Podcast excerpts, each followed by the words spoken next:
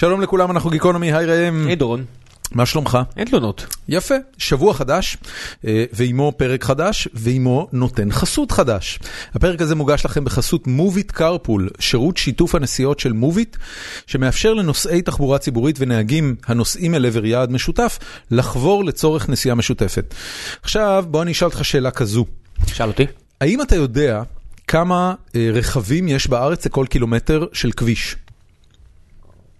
זרוק מספר. חמישה? בין... לא, אני... ראם, תהיה רציני. בין 0 ל-10,000, כמה כלי רכב לקילומטר כביש יש בארץ? מאה? התשובה היא 2,700, וזה פי 4 מהממוצע של ה-OECD, שזה די הגיוני, כי המדינות ב-OECD בדרך כלל יש להן המון שטח ביחס אלינו. אה, העומס הזה בכבישים נהיה עוד יותר גרוע כשתשעה מתוך עשרה הרכבים האלה נוסע בהם נהג יחיד. עכשיו, מוביט היא אפליקציה מאוד פופולרית ומצליחה, אה, שעברה כבר מזמן את ה... שני מיליון משתמשים בישראל ועשרות מיליונים של משתמשים בעולם, אה, והם יצאו לאחרונה באפליקציה של אה, שיתוף אה, נסיעות, ככה שבעצם אם אתה נוסע אז אתה יכול לראות נהגים שמציעים להצטרף אליהם לנסיעה שיתופית, ואם אתה בעל רכב אז אתה יכול לפתוח את הרכב שלך לנסיעה שיתופית ולהעלות אנשים כדי שכולכם תיסעו ביחד. בזה הרגע עשרות אנשים אומרים, אבל זה היה הרעיון שלי. היתרון העיקרי עבור הנהגים הוא ההשתתפות של הנוסעים בהוצאות הדלק והעברת תשלום דרך האפליקציה ישירות לחשבון הבנק. מה שאומר שאם אתה נוסע נסיעה ארוכה, אה, אז אתה יכול לחלוק את הוצאות הדלק, וזה דבר פנטסטי. אה, הקרפול הוא עוד אופציה תחבורתית טובה שמשלימה את האפשרות של תחבורה ציבורית ובמחיר של תחבורה ציבורית. אז ככה, נהגים, אה, תורידו את אפליקציית מוביט קרפול, אנחנו כמובן נשים לינק באתר שלנו, geekonomy.net. ותשימו את מסלול הנסיעה שלכם. אה, נוסעים יכולים פשוט להיכנס לאפליקציית מוביט ולראות לאיזה carpools הם יכולים להצטרף ולהגיע אל היעד באופן נוח, מהיר ובעלות של תחבורה ציבורית. אה, תודה רבה למוביט על החסות הזו, ובאמת תורידו את האפליקציה, זה נשמע. שוס היסטרי לגמרי, כן. אה, וגם מעצבן את אה, לובי המוניות שדוחף את השר אה, ישראל כץ. אה, ואתה יודע מה? אנחנו בדיוק הולכים לדבר בכנס של אה, הליברטריאנים, של אה, נכון. מרכז יאן רנד, אז אה, אה, זה הרגע, מתחבר. וזה גם הרגע לספר לכם שב-30 למרץ אני וראם אה, עושים יום שידורי מיוחד מכנס החירות הרביעי.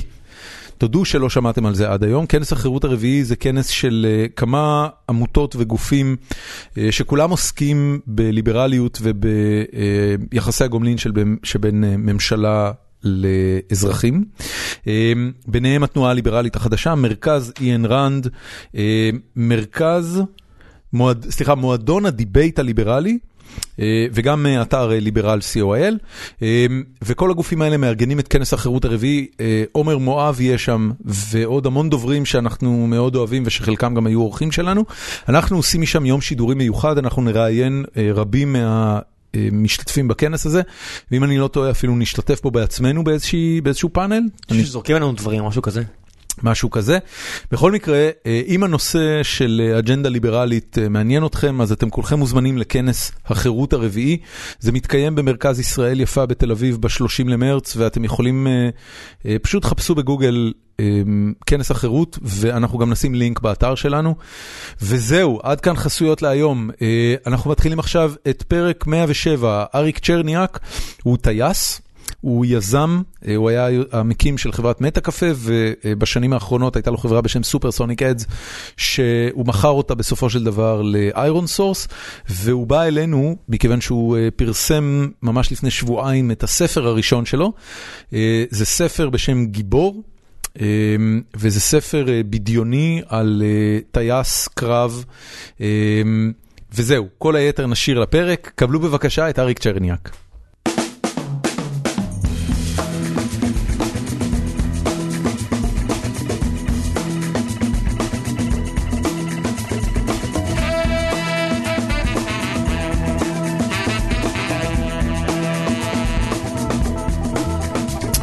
שלום לאורח שלנו, אריק צ'רניאק, מה שלומך? מצוין, תודה שהזמנתם אותי לגמרי. ראיון ראשון לקראת הספר. לגמרי. בכורה עולמית. הפכנו להיות, אה, אתה יודע, מקום שעוצרים בו בבוק טור.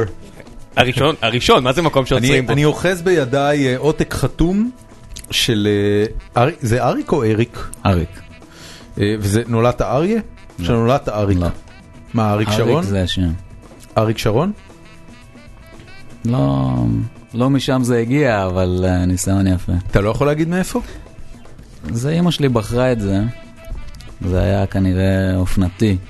באותם... השם אה, אריק? באותם שנים, ב-75. אל תדברי על אריק. אח שלי נולד ב-74 והוא גם אריק. באמת? כן. וזה אריק שרון? לא. סתם אריק. לא, היה סבא הש- שמת. אה, אוקיי. שמה כן. קראו לו? לאו? לאופולד. כנראה איזה אריה כזה. לא, אריה. בקיצור, אני מחזיק בידיים שלי את הספר אה, גיבור.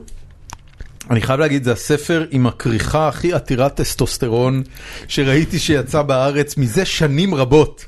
כתוב עליו גיבור כל כך גדול שהיו צריכים לכתוב אותו על הצד, ויש פה אה, סילואט של אה, טייס קרב, גבו מופנה אלינו. אה, בן אדם, כמה, כמה טסטוסטרון אה, צריך בשביל הספר הזה? אתה מבין שאתה לא פונה לקהל הנשי עם הסיפור הזה. דווקא אני מאוד אשמח שאנשים יקראו את הספר הזה ויהנו ממנו, ויש בו שתי גיבורות ראשיות שהן אה, שהן נשים. בוא נתחיל, נלך צעד אחורה. אתה יזם, אני מכיר אותך הרבה מאוד שנים, אה, מטה קפה ואחר כך, אה, אני לא יודע, היה משהו בין מטה קפה לסופרסוניק אדס? ויש כל מיני דברים יותר קטנים שפחות רלוונטיים. אוקיי. שלא ו- הגיעו ל-100-200 מיליון אנשים. בדיוק, או לש- או למאות מיליוני דולרים. אה, ואחר כך היה את סופרסוניק אדס, שזו חברה שאתה הקמת וניהלת במשך 6-7 שנים? זאת חברה ש... שאני וגיל שוהם, שותף שלי, הקמנו ב-2008, אוקיי. וגיל עדיין שם, ואני עזבתי שם בנובמבר, שנה שעברה. נובמבר 2016. כן, אחרי שהחברה התמזגה ל ironSource לפני כמעט שנתיים. עסקה שסכומה לא, לא דובר, אבל הוא... אה, מכובד. אבל הוא, הוא כנראה בתלת ספרתי של המיליוני דולרים. הוא מהנהן בהסכמה. אריק לא מאשר ולא מכחיש. מספיק כדי שאתה יודע, אני עובד. אה, כן. במגדל שלום, וכל הזמן אני רואה את החבר'ה של ironSource הולכים כזה עם אה, תיקיות, הולכים, הרשת פנים רצינית עולים למעלה, אנחנו הולכים לסופר סוניקץ. הקורפרט השתלט על החברה, אין מה לעשות, זה חלק מה... ואתה, ואתה את הספר הזה, מתי התחלת לכתוב? האמת שאני לא יודע בדיוק מתי, אה, אני חושב שבאזור 2012, זאת אומרת, אני עובד עליו אה, לפחות חמש שנים. ממה זה נולד? לא היית סופר לפני זה. לא. אז לא מה- מה קרה? כתבתי לפני זה, בעיקר בפורמטים קצרים, אבל אף פעם לא כתבתי ספר. מה, למגירה, לאינטרנט, ארוך. פרסמת משהו? היה לי בלוג לפני המון המון שנים, אוקיי. ו... אבל המון שנים לא כתבתי. זה פעם ראשונה שגם שכתבת, כתבת על אה, דברים מעברך הצבאי? לא. זה פעם ראשונה? כן, למרות שכמעט כלום אה. פה הוא לא, מ... זה, זה לא ספר אוטוביוגרפי, ואומנם אני ניזון מה, מהתחושות שלי ומהידע שלי, אבל uh, לא מתוארת בספר שום סיטואציה כמעט שאני חוויתי. וטוב שכך. אה, בוא רק נעשה איזה עצירה מתודית. אני קראתי את הספר, דורון עדיין לא, ניתן לך, אתה מה- מה אפשר להגיד על ספר כזה בלי להרוס את החוויית קריאה ל... אתה רוצה שאני אקריא את מה שכתוב על העמוד האחורי? כן. כשנועם גיבור, טייס קרב צעיר, ממריא יחד עם הנווטת נעמה פישר לגיש... לגיחה המבצעית הראשונה בחייו, הפצצה שהם זורקים בעזה מציתה שרשרת אירועים שיוצאת משליטה. עם המילואימניקים שחוזרים לדמם בבוץ הלבנוני והנשים והילדים שנשארים לבדם בתל אביב המופגזת, מהשגרירות האמריקנית הבוערת ועד לגשרים המתפוצצים בכביש 6, בתוך חדרי התדריכים של טייסות הקרב ובלב המאבקים המלוכלכים בקבינט, גיבור מגולל עלילה מהודקת השועטת במהירות משיא לשיא ומתארת בדיוק מצמרר כיצד מדינה שלמה נקלעת כמעט בן לילה לסכנה קיומית. אתה יודע כמו מה זה נשמע? כש, כשהייתי במילואים, כשעוד עשיתי מילואים, אז uh, היינו מתרגלים משחקי מלחמה. והסצנריו של המשחקי מלחמה האלה, תמיד היינו פותחים אותם בזה שמישהו מהפיקוד היה מעביר לנו את התסריט של המשחק מלחמה. זה תמיד היה מתחיל באיזה מתקפה אולטימטיבית בשבע חזית, חזיתות שמשמידה פחות או יותר שליש מדינת ישראל כבר במטח הראשון, ועכשיו תחליטו מה אתם עושים הלאה. ככה זה נשמע הדבר הזה. מה שאותי עניין, אה, הרבה דברים עניינו אותי סביב, סביב הספר. אבל סביב התסריטים האלה עניינו אותי שני דברים. אחד, לכתוב משהו שמתחיל במצב שאנחנו נמצאים בו עכשיו. שמה הוא מבחינתך? והרבה, עכשיו, 2017, מרץ, מצב נורמלי, הכל בסדר, יחסית. נקודת הפתיחה כן. של המשחק היא המציאות שאתה מכיר, זה מה שאני רוצה אוקיי. להגיד. ועכשיו לראות אם אני מצליח לייצר uh, תסריט שבו שלב אחרי שלב בצורה הגיונית, אנחנו מדרדרים למצב שאתה תיארת עד לאף מעבר לזה. זאת אומרת, זה, זה היה, זאת מה, הייתה מה, השאלה ש, הראשונה. מה שביום כיפור אה, ב, אה, אה, משה דיין כינה חורבן בית שלישי? נו, חיכיתי שמישהו יגיד את זה, זה ציטוט מהספר. באמת? אה, כן. כן. אז לא, לא ידעתי, אבל אתה יודע, זה, זה מן המפורסמות. נכון. אז, אה, אז זה הרעיון. והדברים האחרים שעניינו אותי זה חוויות של אה, טייסים ולוחמים בתוך מלחמה, איך הם מתמודדים. למה עניין אותך דווקא להגיע לשם? כאילו למה, לא, אה, אוקיי, אני אשאל את זה בצורה כזו. האם מה שעניין אותך בהגעה לתסריט אימים הזה, זה האם תוכל לבנות עלילה קוהרנטית שתוביל לשם, או שמבחינתך הפואנטה הייתה פשוט לקחת את הקורא למקום כזה? אני חושב שזה שניהם, אבל מה שאותי מטריד הרבה פעמים, וזה גם מה שהוביל ל, ל, לכתיבה של הספר, זה התחושה שכל הקיום שלנו פה הוא מאוד מאוד שברירי, וזה לא תמיד ברור. זו תחושה שאתה מסתובב איתה? כן. באמת? אתה קם בבוקר, מדינת ישראל, המעצמה הצבאית וה, והמשטר הכי יציב באזור, אתה מרגיש שהקיום שלנו פה הוא שברירי? זה יכול להסתיים ככה. אתה יודע, יש לי חבר מאוד טוב, שלא נציין את שמו, אבל הוא פעם בשבוע, שבועיים מגיע אמ, לבור של חיל האוויר, לא משנה מה הוא עושה שם, יום, יומיים, ותמיד כשהוא חוזר, יש לו את המשפט הזה שהוא אומר, והוא בן אדם סופר שמאלני, והוא תמיד, והוא בדרך כלל, אתה יודע, עשרה ימים בשבוע הוא אומר את מה שאתה אמרת עכשיו, ויומיים פלוס יום אחד לאחר מכן, הוא אומר את המשפט שאריק אמר עכשיו. יש סיכוי שזה משהו שמחלחל בחיל האוויר? לא, אני לא חושב, אני לא חושב שזה קטע חיל אוויר אה, בכלל, אני חושב שזה קטע של אה, להתבגר, לחשוב על הילדים שלך ש... שגרים פה, לחשוב על האחריות שלך לגדל ילדים פה. אני לא מדבר על לגדל ילדים ב... באיזה התנחלות. אנ- אנחנו נסגור את החלונות כי אנחנו קולטים רעשי רקע מבחוץ. חשבנו שכבר יהיה שקט, אבל האמת שפורים פה בשרונה. אנחנו מקליטים אגב ב Samsung Next אה, בשרונה מרקט, ותודה לחברים אה, רועי בן יוסף ואייל מילר שנותנים לנו את החדר. המקסים הזה כדי להקליט. ובחזרה לסיפור? ולגמרי בחזרה, אה, אני, אני לא מצליח להבין את העניין הזה.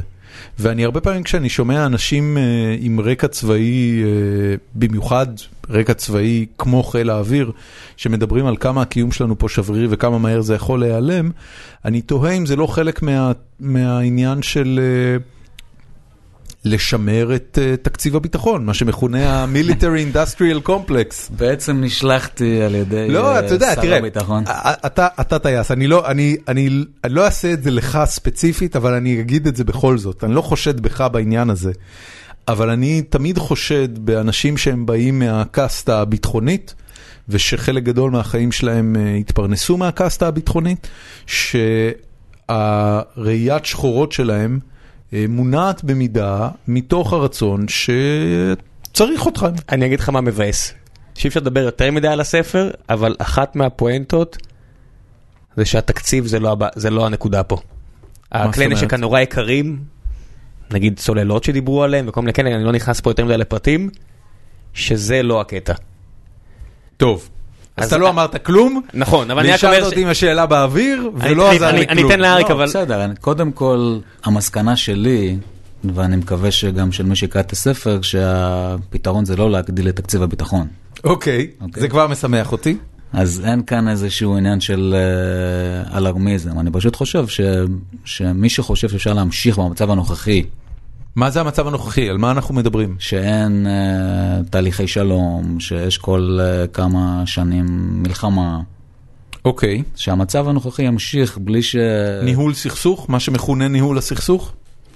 אני, אני חושב משהו מאוד uh, פשוט, שעד שלא יהיה זעזוע מאוד מאוד אלים פה, ב- ברמות במדינת קיצוניות, ישראל? במדינת ישראל, שדומה למה שאני מתאר בספר, לא יהיה שלום. כי פשוט יהיה בלתי אפשרי. אתה יודע מי אמרה לי את זה כל הזמן? מי? אה, איילת שקד, אוף דה רקורד, תמיד היא הייתה אומרת את זה, שמה? תמיד הייתה פולטת בכל שיחת פוליטיקה במשרד, זה תמיד היה, יהיה פה יום אחד מלחמה גדולה ואז הכל יהיה בסדר. זה מה שקרה בהיסטוריה, זאת אומרת, אם מסתכלים על אה, שלום עם, ה, עם המצרים, זה קרה אחרי יום כיפור, וזה לא היה קורה אם לא היה את יום כיפור, זאת אומרת, זה פשוט לא היה, לא היה קורה. ואם מסתכלים על... אה, אתה, מתייחס לזה ויום כיפור, זאת אומרת, הט- הטלטלה שהמדינה עברה אה, סביב יום כיפור היא בעיקר טלטלה בתפיסת הכוח הישראלית.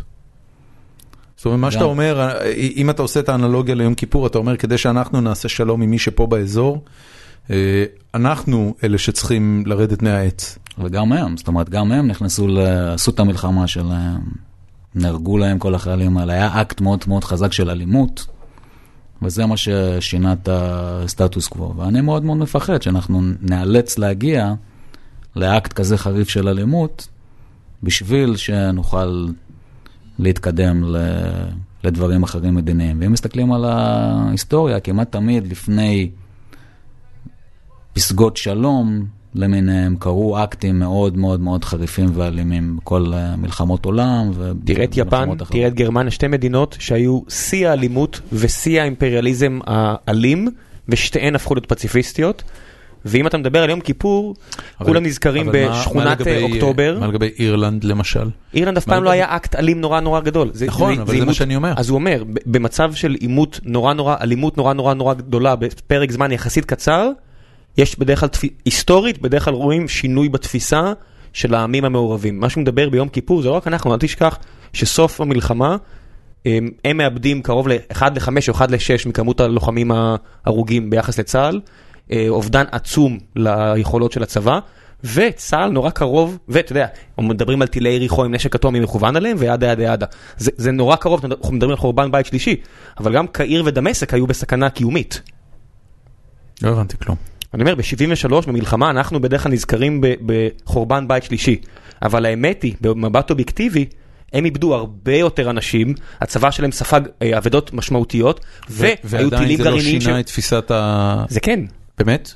הגיע לפה הרי, אתה יודע, הגיע לפה אה, מנהיג מצרי לדבר כן, בכנסת. אבל ל- לסוריה זה לא באמת שינה. בטח ששינה, הפסיקו, אתה יודע, לפני 73 היה פה קרבות, אתה יודע, מה, מה זה, אה, גנדי זה 51, הסורים פולשים, אה, ל- איך זה נקרא, אה, לא זוכר איפה זה היה, אה, שם בצפון, ועד 73 תמיד הסורים היו, ניסו דברים, זה נגמר ב-73, אחרי זה 81 עוד פעם, וזהו. אוקיי. אריק, אני לא... אני, אני מנסה כאילו...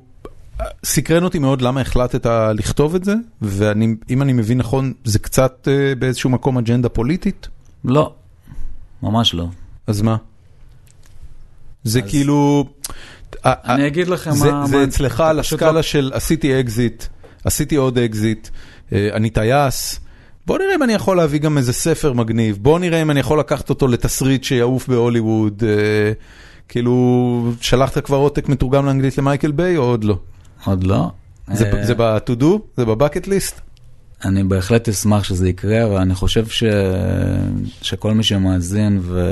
ורוצה לכתוב ספר, צריך להבין שזה אחד הדברים הכי קשים שיש. זאת אומרת, זה דורש commitment אה, מאוד מאוד גדול, ואני חושב שבלי שאתה אובססיבי לרעיון של הספר ולסיפור שאתה רוצה לספר, אתה לא תצליח לעשות את זה ברמה מספיק טובה, או אפילו לסיים את זה. זה לוקח המון המון המון זמן.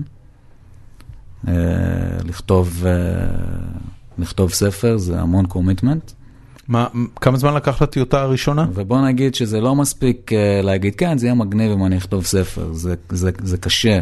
אוקיי? בסדר, אתה קשה. יודע, זה חלק מהעניין, זה- זה- יותר קשה מסטארט-אפ או פחות קשה מסטארט-אפ? זה הרבה יותר קשה מסטארט-אפ, באמת? כן. וואלה. וזה ההישג שאני הכי גאה בו. זאת אומרת, אני זה? לא רוצה, כן, חד משמעית. אוקיי. ההישג המקצועי או whatever, שאני הכי גאה בו הרבה יותר מה, מהסטארט-אפים. ולמה? למה? כן. כי זה הדבר הכי קשה והכי מתגמל שעשיתי. שום דבר לא מתקרב לזה. קורס טיס, אה, הקמת עסק, תלפיות. אה, תלפיות, עוד עסק, עוד יותר גדול. משפחה. בסדר, בואו רגע נשים את המשפחה בצד, כי... כי משפחה זה משפחה. למה אתה ישר הולך עם משפחה אחי? צריך לציין את זה. אתה שובר לא- אותו לא, ישר. הוא איש משפחה, הוא איש משפחה, אתה יודע. אני- לא משווה, אבל אני חושב שבתור, אה, ש... שבקטע של אה, להביא משהו שלא היה קיים, להוציא אותו, להוציא משהו שהוא, שהוא, אה, שהוא יצירה, שהוא, שרצית לעשות, זה, זה סופר מספק. וזה פשוט אובססיה שהייתה לי במוח, זה כמו נעץ שנעוץ לך במוח ואתה פשוט כל הזמן חושב על זה, ועד שאתה לא מוציא אותו, אתה לא מסוגל להיות בשקט. אז זה לא, זה לא מסוג הדברים שאתה אומר, כן, זה יהיה מגניב שאני אעשה את זה, ויאללה, בוא, בוא נתקתק את זה מהר. אני, אני מכיר אנשים כאלה שכתבו ספרים ו, ודיברו איתי על זה, להתייעץ, וכאילו התייעצו איתי על החוזה עם, ה, עם ההוצאה ומה לעשות. אמרתי להם, רגע, אתה, אתה מרוצה מהספר? מה המצב של הספר? הוא אמר לי, כן, ב-80-20 זה סבבה. אמרתי לו, מה 80-20? זה לא סטארט-אפ, מה זה 80-20? זה צריך לא- להיות- זה לא סטארט-אפ? ממש לא. למה? כי אין כאן, כי סטארט-אפ זה... אה, למה אתה לא יכול לעשות לזה MVP? אתה אומר, תקשיב, אני, אני רוצה לכתוב ספרים, אני אוציא את הראשון, אני צריך קודם כל לעבור את המשוכות של לגמור משהו, לאשר אותו אצל אנשים חיצוניים, לקבל כאילו ולידציה מהשוק, לקבל עסקת הפצה, אז נמכור רק זה- 200 עותקים, אבל מבחינתי עשיתי את הראשון. כי זה בדיוק, כי זה בדיוק ההבדל בין אם אתה מתייחס לזה בצורה יצירתית, אומנותית, ואתה באמת... מה, כל, כל? כבר הראשון חייב להיות המגנום אופוס? הראשון, וכל מה שאתה עושה חייב להיות הכי טוב שאתה יכול. אתה בכל זאת טייס, כן? זה לא קשור. אה, אתה חושב שזה לא קשור? לא, ממש לא, להפך, אנשים בחיל האוויר חיים על אה, 80-20, חיים על תכליתיות, חיים על אה, לא לעשות אה, יותר ממה שצריך בשביל אה, לנצח את המתאר. תקשיב, אני לא, אני לא הייתי טייס, הייתי סתם חירניק, ואני אומר, כשאני קורא את הספר, אם משהו אחד בולט, זה ש... זה, לא, זה נשמע כמו 99.99001, כי הכל על הפיפס, כל טיסה חייבת להיות מדויקת, כל הפצצה חייבת להיות מדויקת. הלחץ הזה שאתה עומד משלשל שנייה לפני שאתה טס, כי אתה יודע שהכל הולך להיות מתוחקר, הכל עם זווית, עם עין בוחנת, איפה ה-80-20?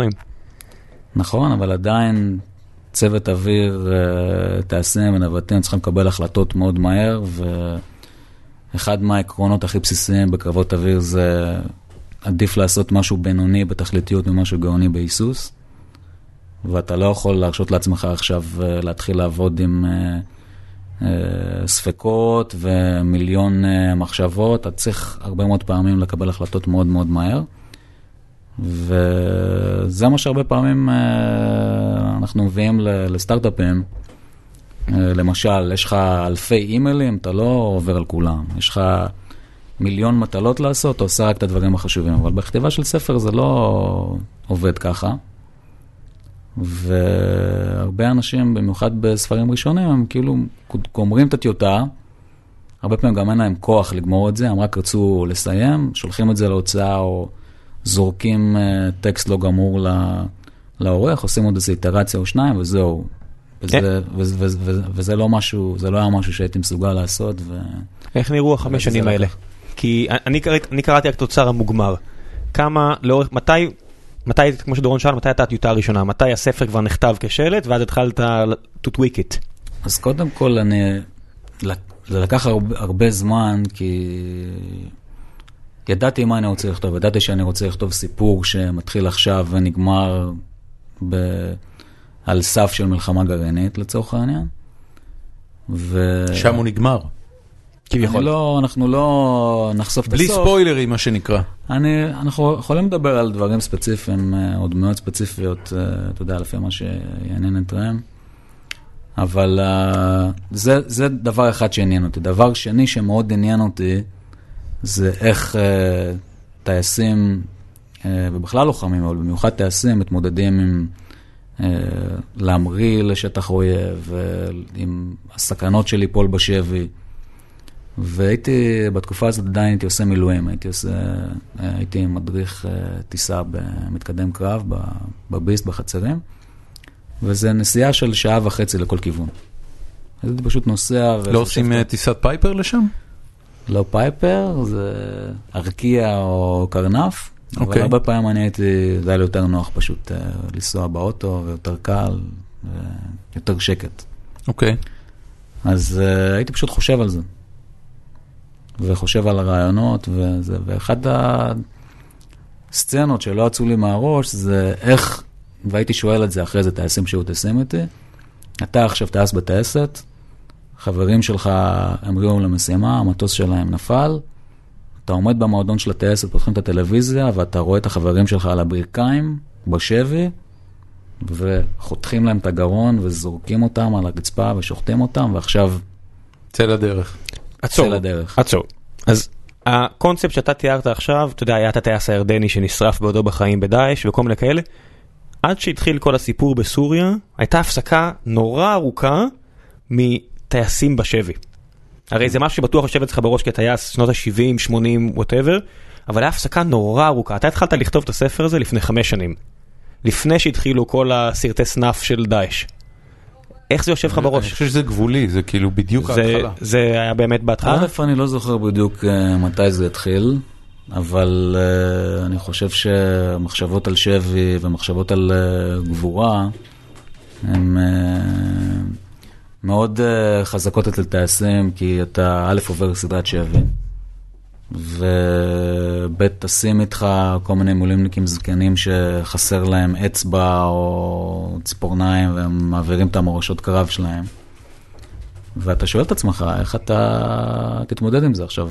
ל- אחד היתרונות היחידים מזה שעברתי להיות מדריך, ש... ולא טייס מבצעי, זה ש... שידעתי שאני כבר לא צריך להתמודד עם, ה... עם הפחדים האלה, אה, אבל זה, זה דברים ש... שחושבים עליהם. וטייסים לעומת אה, לוחמים, לוחמים ש... שיוצאים לקרב, הם, הם מתגלגלים עם הכוח, זאת אומרת, הם כבר עם החברים שלהם, והם... אה, והם עוברים את ה... זה, זה אני יודע מסיפורים שסיפרו לי. שאבא שלי למשל סיפר לי, שאתה אתה בתוך המלחמה, אבא שלך היה כבר לוחם? מתגלגל. אבא שלי היה רופא עם הצנחנים. אז הוא היה רופא בסרט צנחנים. כן, החל מיחידה מסוימת, נגיד בשר צרכנים ומעלה, מצטרף אליך רופא. ואז, אתה יודע, כן, כן, ברור. אז, אז זה יותר קל, וטייסים צריכים אה, להמריא, להתמודד, ואז הם חוזרים אחורה לחיבוק החמים של הטייסת, למועדון עם הטלוויזיה והכורסאות והאוכל אה, במטבחון, ואז אה, כמה שעות אחרי זה הם עוד פעם צריכים להמריא. מה, זה, זה נובע מסיפורי 87 כאלה, אתה יודע, מלראות אה, נווטים וטייסים תופסים במגלשיים ומעיפים אותם מלבנון? זה מתחיל כנראה, שם? כנראה שזה איזשהו קטע שהיה חזק בראש. ו... אז גם ההתמודדות הזאת של אה, איך מישהו מתמודד עם הסיטואציות האלה, והאם אה, כש... שזה קורה, האם אתה מסוגל to step up ולעשות את מה שמצופה ממך ומאיזה סיבות או לא, ואיך אתה מתמודד עם זה. אז זה תמה שמאוד עניינה אותי ו... ומגיעה בספר מ... מכל מיני כיוונים. שזורקים את הרימון והוא מתגלגל לתוך החדר, מה אתה עושה? זה, זה תמה אחת, תמה שנייה זה מה שקורה שהכל בסדר. ושאתה צריך ללחוץ על ה... לשחרר את הפצצה הזאת ושאתה יודע שזה לא נקי כל כך. התמה השנייה היא באמת אה, הפעלה של כוח, הפעלה של חיילים, ו... דם- זה מצפים מחייל שנותנים לו פקודה ל- לצאת ל- למלחמה, ומצפים מחייל שרואה רימון מתגלגל לתוך החדר לקפוץ על הרימון ולא, אה, ולא לברוח, אבל אה, גם המח"טים ושר הביטחון והקבינט, הם גם שולחים אנשים ל... למלחמה, וב- ובמלחמות שלהם, החיילים עם הכלי נשק, והם יודעים שהולכים למות חיילים, וזה מאוד עניין אותי לחשוב אה, ולחקור את הדברים האלה, ובספר יש סצנות שקשורות אה, אה, לכל מיני קרבות מיותרים שהיו ב- ב- בלבנון 2, ומצוטט שמה מילה למילה הפקודה של, של גל הירש ב- בלבנון 2, לא יודע אם...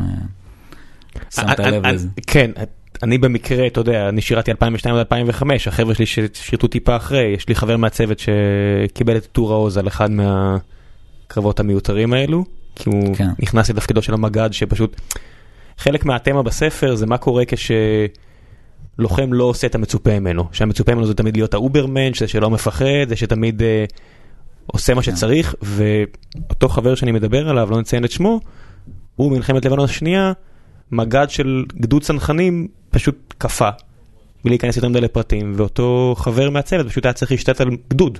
כן. וזה קורה, ואנשים, אתה יודע, תמיד מביאים את הדוגמה של לוחם מסיירת צנחנים שסירב לצאת מאחורי סלע ולהסתער עם המאג, משהו שגם קצת רפרפת עליו, אה, נתת לו רפרנס בספר כלשהו, אמ, אבל זה קורה גם למג"דים, זה קרה גם למח"טים, כן. וזה קרה, זה הלם קרב יכול לקרות לכולם. אז הנקודה הזאת, יש הבדל מאוד גדול בין הלם קרב, לא הלם קרב, הלם בקרב נקרא לזה. יש הבדל מאוד גדול בין הלם, קרב לבין אה, החלטה מודעת אה, של, אה, של לברוח או לא להשתתף. ואחד מהדברים שמאוד אה, עניינו אותי זה באמת מה קורה למישהו ש... אה, לוחמים שבעצם שיחקו עם הנשק, שיחקו בלהיות אה, לוחמים, טייסים שנהנו מכל הפרסטיג' של להיות טייס ולטוס, ופתאום יש מלחמה, ועכשיו זה כבר לא כזה משחק מגניב, פתאום אתה, אתה מבין שאתה הולך shit למות. got real. אז יש פה דווקא, זה מעניין אותי ש, שהזכרת את זה, אני אקריא לכם רגע את הציטוט הזה. יש פה שלושה חלקים בספר. בזמן, בזמן שהוא מחפש את, ה, את החלק שהוא מחפש, אני רק אגיד לקוראים שזה לא, לא Top Gear, זה לא ספר ש... Top Gun, אתה Top מתכוון. Gun, סליחה, כמובן. גם לא Top Gear, כמובן. זה לא ספר שמתייחס רק לטייסים בחיל האוויר. חלק גדול מאוד מהספר יש לו דמות של חירניק, וכל מעלליו באותו, באותם רצף של אירועים. ויש אה, דמויות של אנשים אה, אזרחים מעבר לקו הירוק, וחלקם בסיפור, ויש אה, דמויות של מג"בניקים, ויש דמות של פוליטיקאי בכיר שדומה או לא דומה לשר ביטחון וראש ממשלה שהיו פה, אפשר לדבר גם על זה, ויש דמויות של ניצול שואה, ויש שם הרבה אחי, דמויות. מה- מה- מה- מה בדיוק אתה עושה עכשיו? אני רק רוצה להגיד לקוראים שזה לא ספר רק, אנחנו מדברים פה הרבה על, על החלק של טייסים בסיפור הזה, אבל כן. החלק של הטייס הוא, הוא אולי 20-30 אחוז מהספר. סבבה. נכון. כן. אז uh, הס, הספר נפתח בציטוט של uh, uh, טרומפלדור תל חי, שזה כאילו הכי מיתוס. ציונות, מיתוס. uh, כן. הקורבן וה- העילאי. גם סורים. אז דווקא הציטוט ששמתי כאן זה, ואם אפול בקרב מאושר אהיה, אדע, אדע לשם מה אני נופל. אוקיי. אוקיי? אז זה הכי יפה, טהור שיכול להיות. עכשיו, בחלק השני, ציטטתי את uh, סמל ראשון עופר שרון מסיירת צנחנים, שנת 99. שככה הוא uh, סיפר באיזה ראיון. מיד עם תחילת הירי תפסתי מסתור מאחורי סלע.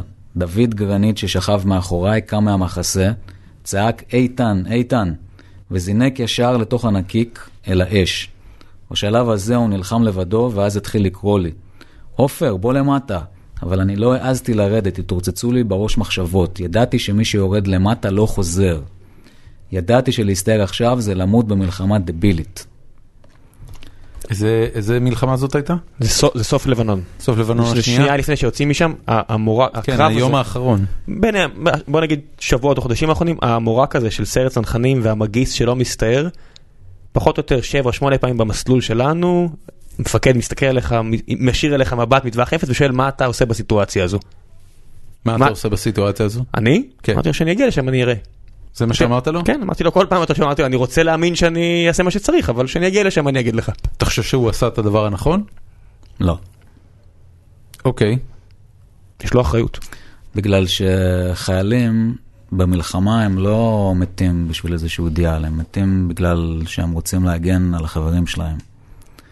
אז אה, כשחבר שלך נלחם ו- וקורא לך, אז אתה אמור להיות שם בשבילו. אני לא יודע איך הבן אדם הזה חי עם עצמו בהמשך החיים שלו, אבל אם אתה כבר שם, אז כדאי שתקום ותעזור לחברים שלך באמצע. א- איך אתה חושב אהוד ברק אה, חי אה, עם עצמו אחרי אה, צאלים ב'? אני לא מכיר לפרטי פרטים מה היה בצאלים ב', וזה גם לא היה בקרב, ואני לא יודע בדיוק מה היה שם, אוקיי. אז uh, גם לפי פרסומים. זרים הוא רק רעת אני, רגיל. אני, אבל, אני זה בכוון... מעניין, אבל זה מעניין ששאלת את זה, כי דווקא הוא, יש לזה התייחסות בספר. אני, אני מעלה את זה בגלל... ותקבל תשובה. אוקיי, אני, אני אעשה את זה. כביכול, זה אני- כביכול אהוד ברק. אני- מעלה את זה כי, אתה יודע, אה, לחלק לא מבוטל מהאנשים הבכירים אה, במערכת הביטחונית שחיים סביבנו, אה, החיים שלהם קיימים או בזכות אה, מזל, הכדור פגע בזה שלידם ולא בהם. אני מניח שזה נכון כמעט לגבי כל מי שאייש את תפקיד הרמטכ"ל אה, אי פעם במדינת ישראל. אה, או בגלל שבשניות קריטיות של הקרב, אה, יכול להיות שהם עשו דברים שהם לא מכובדים ב-100%.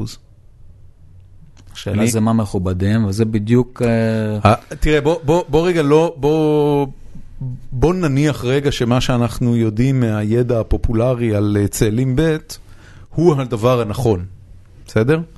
ושכן היה שם אה, תאונת אימונים קשה, שכדי להימנע מההשלכות של הנוכחות אה, שלו שם, אהוד ברק התחפף מהאזור, מהר, מאוד. לא כמצופה ממפקד בכיר שצופה בתאונת אימונים בכזה סדר גודל. ואז אתה אומר, אוקיי, הוא עשה משהו שהוא בהגדרה אקט אה, פוליטי, אה, ציני, לא גבורה ולא... אה, מה זה גבורה בסיטואציה הזאת?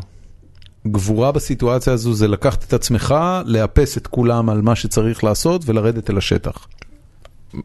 מה אתה- מה אתה מה אתה חושב שקרה שם? מה לא אתה מכיר? לא משנה, לא אני לא- אוקיי. אני לא- אני לא אכנס לזה. אבל אה, אבל אה, אתה- לא חושב אני שזה נכון? אני אתייחס לזה, אני חושב ש... וזה גם אחד הדברים שמאוד מאוד עניינו אותי בספר, אה, זה המתח בין השלמת המשימה לערך הרעות. אוקיי, מצוין. וזו תמה שכל הזמן חוזרת על עצמה. עכשיו, אתה יכול, למשל, בוא אני אתן לך אנטיתזה למה, ש... למה שאמרת, ותגיד לי מה דעתך. אני לא רוצה להיכנס למה קרה בצאלים ב', גם כי אני לא מספיק גם אני לא. הכל בסדר, אני גם לא יודע. אבל בוא נניח ש... שמפקד בכיר בשטח צריך לבדוק, להחליט בין שתי ברירות. הוא יודע שהוא סומך רק על עצמו בשביל לחלץ את הכוח שלו מהסיטואציה, או את הצבא שלו מהסיטואציה, ועכשיו הוא נתקל ב... באירוע שאם עכשיו הוא אה, על זה שורף את עצמו, אז הוא לא יהיה שם בשביל להוביל את, אה, את הצוות שלו, את החטיבה שלו, את הצבא שלו בהמשך. אז האם שיקולים פוליטיים כאלה שהם ציניים הם אה, לגיטימיים או לא לגיטימיים, זה כבר מתחיל להתנגש ב, בערך אה, השלמת המשימה או דבקות במשימה למול רעות. ואחד מהדברים ש... שאני מדבר עליהם בספר וחוקר אותם בספר, זה הגיבור שלנו, האחירני, קוראים לו עוזרד. והבקסטורי שלו זה שהוא הפקיר חיילים שלו פצועים בשביל להשלים את המשימה. אז בואו ניקח את הסיפור של אהוד ברק ו... ונדמיין שהוא עכשיו בעומק אה. לבנון, טיזל שלוח, ועכשיו אה, נפצעו לו כמה חיילים. והם מדממים, אבל עכשיו הארכי טרוריסט בורח, והוא צריך להחליט אם הוא נשאר בשטח ומטפל בהם, או שהוא משלים את המשימה שלו, רודף אחרי ה... הבן אדם הזה ומ- ומחסל אותו ומסיים את המשימה. וזו דילמה מאוד מאוד מאוד קשה, שאני לא יודע מה התשובה עליה, אבל בערכי צה"ל, אה, מה הערך הראשון? או ראשון בין שווים? חדירה למגע השלמת משימה. דבקות במשימה. אז uh, יש כאן שאלה מאוד מאוד uh, רצינית, וזה מעניין לחשוב אם uh, פוליטיקאים עושים את, ה, את המחשבה הזאת. זה גם מאוד מפתיע, במיוחד מפתיע חיילים צעירים, גם אותי זה הפתיע בתור, uh, בתור צעיר ב, בצבא, ואחרי זה יותר ויותר הבנתי את זה, עד כמה הפוליטיקה היא קריטית לקצינים הבכירים האלה, בשביל להשלים ולבצע את המשימות שלהם. פשוט לא מסוגלים... לבצע את המשימות שלהם בלי להיות גם פוליטיקאים מאוד מאוד טובים. אז קצינים בכירים חייבים להיות פוליטיקאים טובים. אין להם ברירה. הם פשוט לא מסוגלים, הם לא היו מפקדים אפקטיביים אם הם... אה, לא. המקרה שהבאת קצת עושה הנחה, מכיוון שהוא לא כולל בתוכו, אמ, הוא לא כולל בתוכו שום כישלון מוסרי. ברגע שאתה צריך לשים את, ה, את, ה, את השלמת המשימה מול ערך הרעות, אה, כשכל הקיום של הרעות הזאת הוא לשם אה, השלמת המשימה, אז, אה, אז אתה עושה לך את החיים קלים, אתה אומר, אוקיי, ברור שהשלמת המשימה היא עדיפה, ובאמת יש פה ברירה צינית ונוראית, אבל בתוך הדבר הזה אתה מצפה מחייל שיתנהג כמו חייל מקצועי, אה, יתעלם מהעובדה שיש לו חיילים פצועים כרגע על האדמה, ויחתור להשלמת המשימה. בספר לצורך העניין וגם במציאות זה לגמרי לא כזה clear cut, כי כשאתה לא, משאיר, לא, לא, לוחמים- מה זה זה לא- מה זה זה לא קליר כשאתה? משאיר לוחמים clear cut. בטיזן שלוח אתה מסתכן שיקחו אותם. רגע, רגע, רגע, רגע. כשאתה אומר זה לא קליר קאט, אתה מתכוון לזה שיום אחרי, בתחקור האירוע, מישהו עלול לבוא לאותו קצין ולהגיד לו, למה חתרת להשלמת המשימה ולא עצרת לא לטפל זה, בפצועים שלך? גם אבל זה לא, המקצועית. זה לא קורה. זה קורה, קורה, קורה. זה קורה כל הזמן. מה זאת אומרת זה קורה? אם חוטפים את הח- חיילים. רגע, אבל, אבל תקשיב, זה... אני... מפקדים שמתו להם חיילים בקרבות כאלה, כן. זה עליהם. קידומים נעצרים, צה"ל לא מתייחס בעין יפה לאובדן לוחמים. הוא אף פעם לא עשה את זה, הוא אף פעם לא יעשה את זה. אה, אה, אה, אתה יודע, יש לך את המיתוס הזה של... איזה, איזה, אני, אני חייב שתביאו לי דוגמאות לדבר הזה. איזה דוגמאות אתם מכירים לקריירה שנעצרה בגלל שקצין בכיר חתר להשלמת המשימה על חשבון זה שנהרג לו חייל? אצלנו בפלוגה, אני שירתי ביחידה בשם רוקט, שהיה בה, המסלול היה עם דובדבן, 669 ועוד יחידה שכבר לא קיימת של חיל האוויר, וכל היחידות האלה התחרו במי יוציא את המיץ יותר ללוחמים שלהם. טוב. ומחזור אחד לפניי דובדבן ניצחו והרגו חייל בטירונות. שהיית מצפה, אתה יודע, תמיד היה את המיתוסים שם על החדר לוטר שצריך לנקות אדם כל סוף זה שבוע. הדוגמה שלך? ש- שנהרג חייל באימונים? הקריירה הצבאית של המפקד של היחידה נעצרה, ואתה- אה, אתה, יכול אתה לה- משווה לי את זה לדוגמה של השלמת המשימה? של לתפוס את המבוקש ש- של, אה, דובדבן. שבורח לך בזמן שחיילים מדממים על הרצפה? ה- בוא אני אשאל אותך שאלה אחרת. טייס של חיל האוויר, כן. שזורק פצצה, הוא הוא לא הורג לוחמים ישראלים, הוא פשוט הורג המון אה, אזרחים פלסטינים. נכון? אז לפעמים זה לא רק, לא רק שזה מפריע, ל... זה כנראה לא, לאו דווקא יהיה לו אימפקט על הטייס הספציפי במקרה הזה, אבל יכול להיות לו אימפקט דרסטי על כל ההתנהלות של, ה...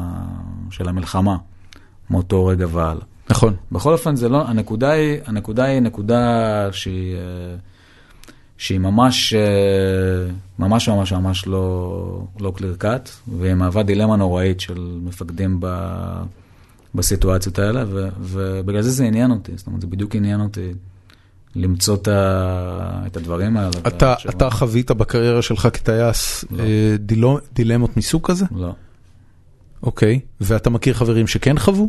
כשהתחלת לכתוב את הסיפור, ואתה יודע, בסופו של דבר, זה, זה, זה דבר, אה, אני חושב, מאוד נכון, בעצם לכוון למצבים שבהם יש את הקונפליקטים הכי קשים של אדם עם עצמו, כדי, כי בסופו של דבר מה שאתה עושה זה אתה לוקח את הקורא שלך דרך איזשהו מסע. ומכיוון שהסביבה היא מאוד מוגנת, הוא בסך הכל יושב בבית וקורא ספר, זה מאוד מאוד נכון וזה אה, מטלטל ויחשב לספר הרבה יותר טוב אם הוא לוקח את הקורא למקומות מעניינים וקיצוניים וכאלה שאתה מתלבט גם עם עצמך. נכון. אה, הצפת סיפורים שהכרת מחברים? מ- לא.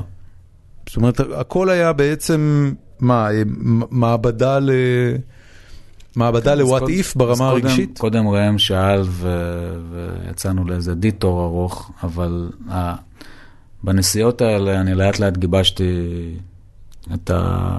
מה... את הסיפור, את, את השלד, והבנתי מי יהיו הדמויות. יש לי טייס, יש לי נווטת, יש לי לוחם חי"ר אה, מילואימניק, שהוא כבר גרוטאה, הוא שמן, הוא זה, אבל עדיין, הוא כבר שבע שנים בבית כי זרקו אותו מהצבא. על ההחלטה הזאת שהוא קיבל. אמ, ו... והוא מת לחזור.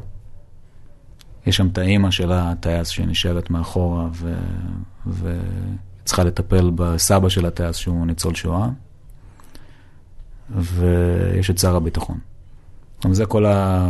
זה כל הדמויות, ועכשיו היה עבודה לא טריוויאלית לראות איך מסדרים את כל את כל העלילות האלה ביחד, ואיך בונים את הסיפור בצורה נכונה. אני הקדשתי המון המון המון מאמצים לדבר הזה. היו תרשימים?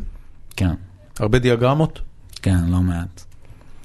ואחרי זה... מה, אתה- כאלה כאילו עם קווים שמתחברים ביניהם וזה עם זה, ו... אה, הקלאסי, אתה, אתה כותב את הפרקים שאתה רוצה, את האירועים על כאלה כרטסות, ומשחק איתם כזה על השולחן, מזיז, מסדר, עד שזה יוצא. אני קראתי המון ספרים על תסריטאות ועל איך לכתוב ספרים, זאת אומרת, השקעתי בזה הרבה מאוד uh, מאמץ uh, למידתי, כי אני חושב שזה...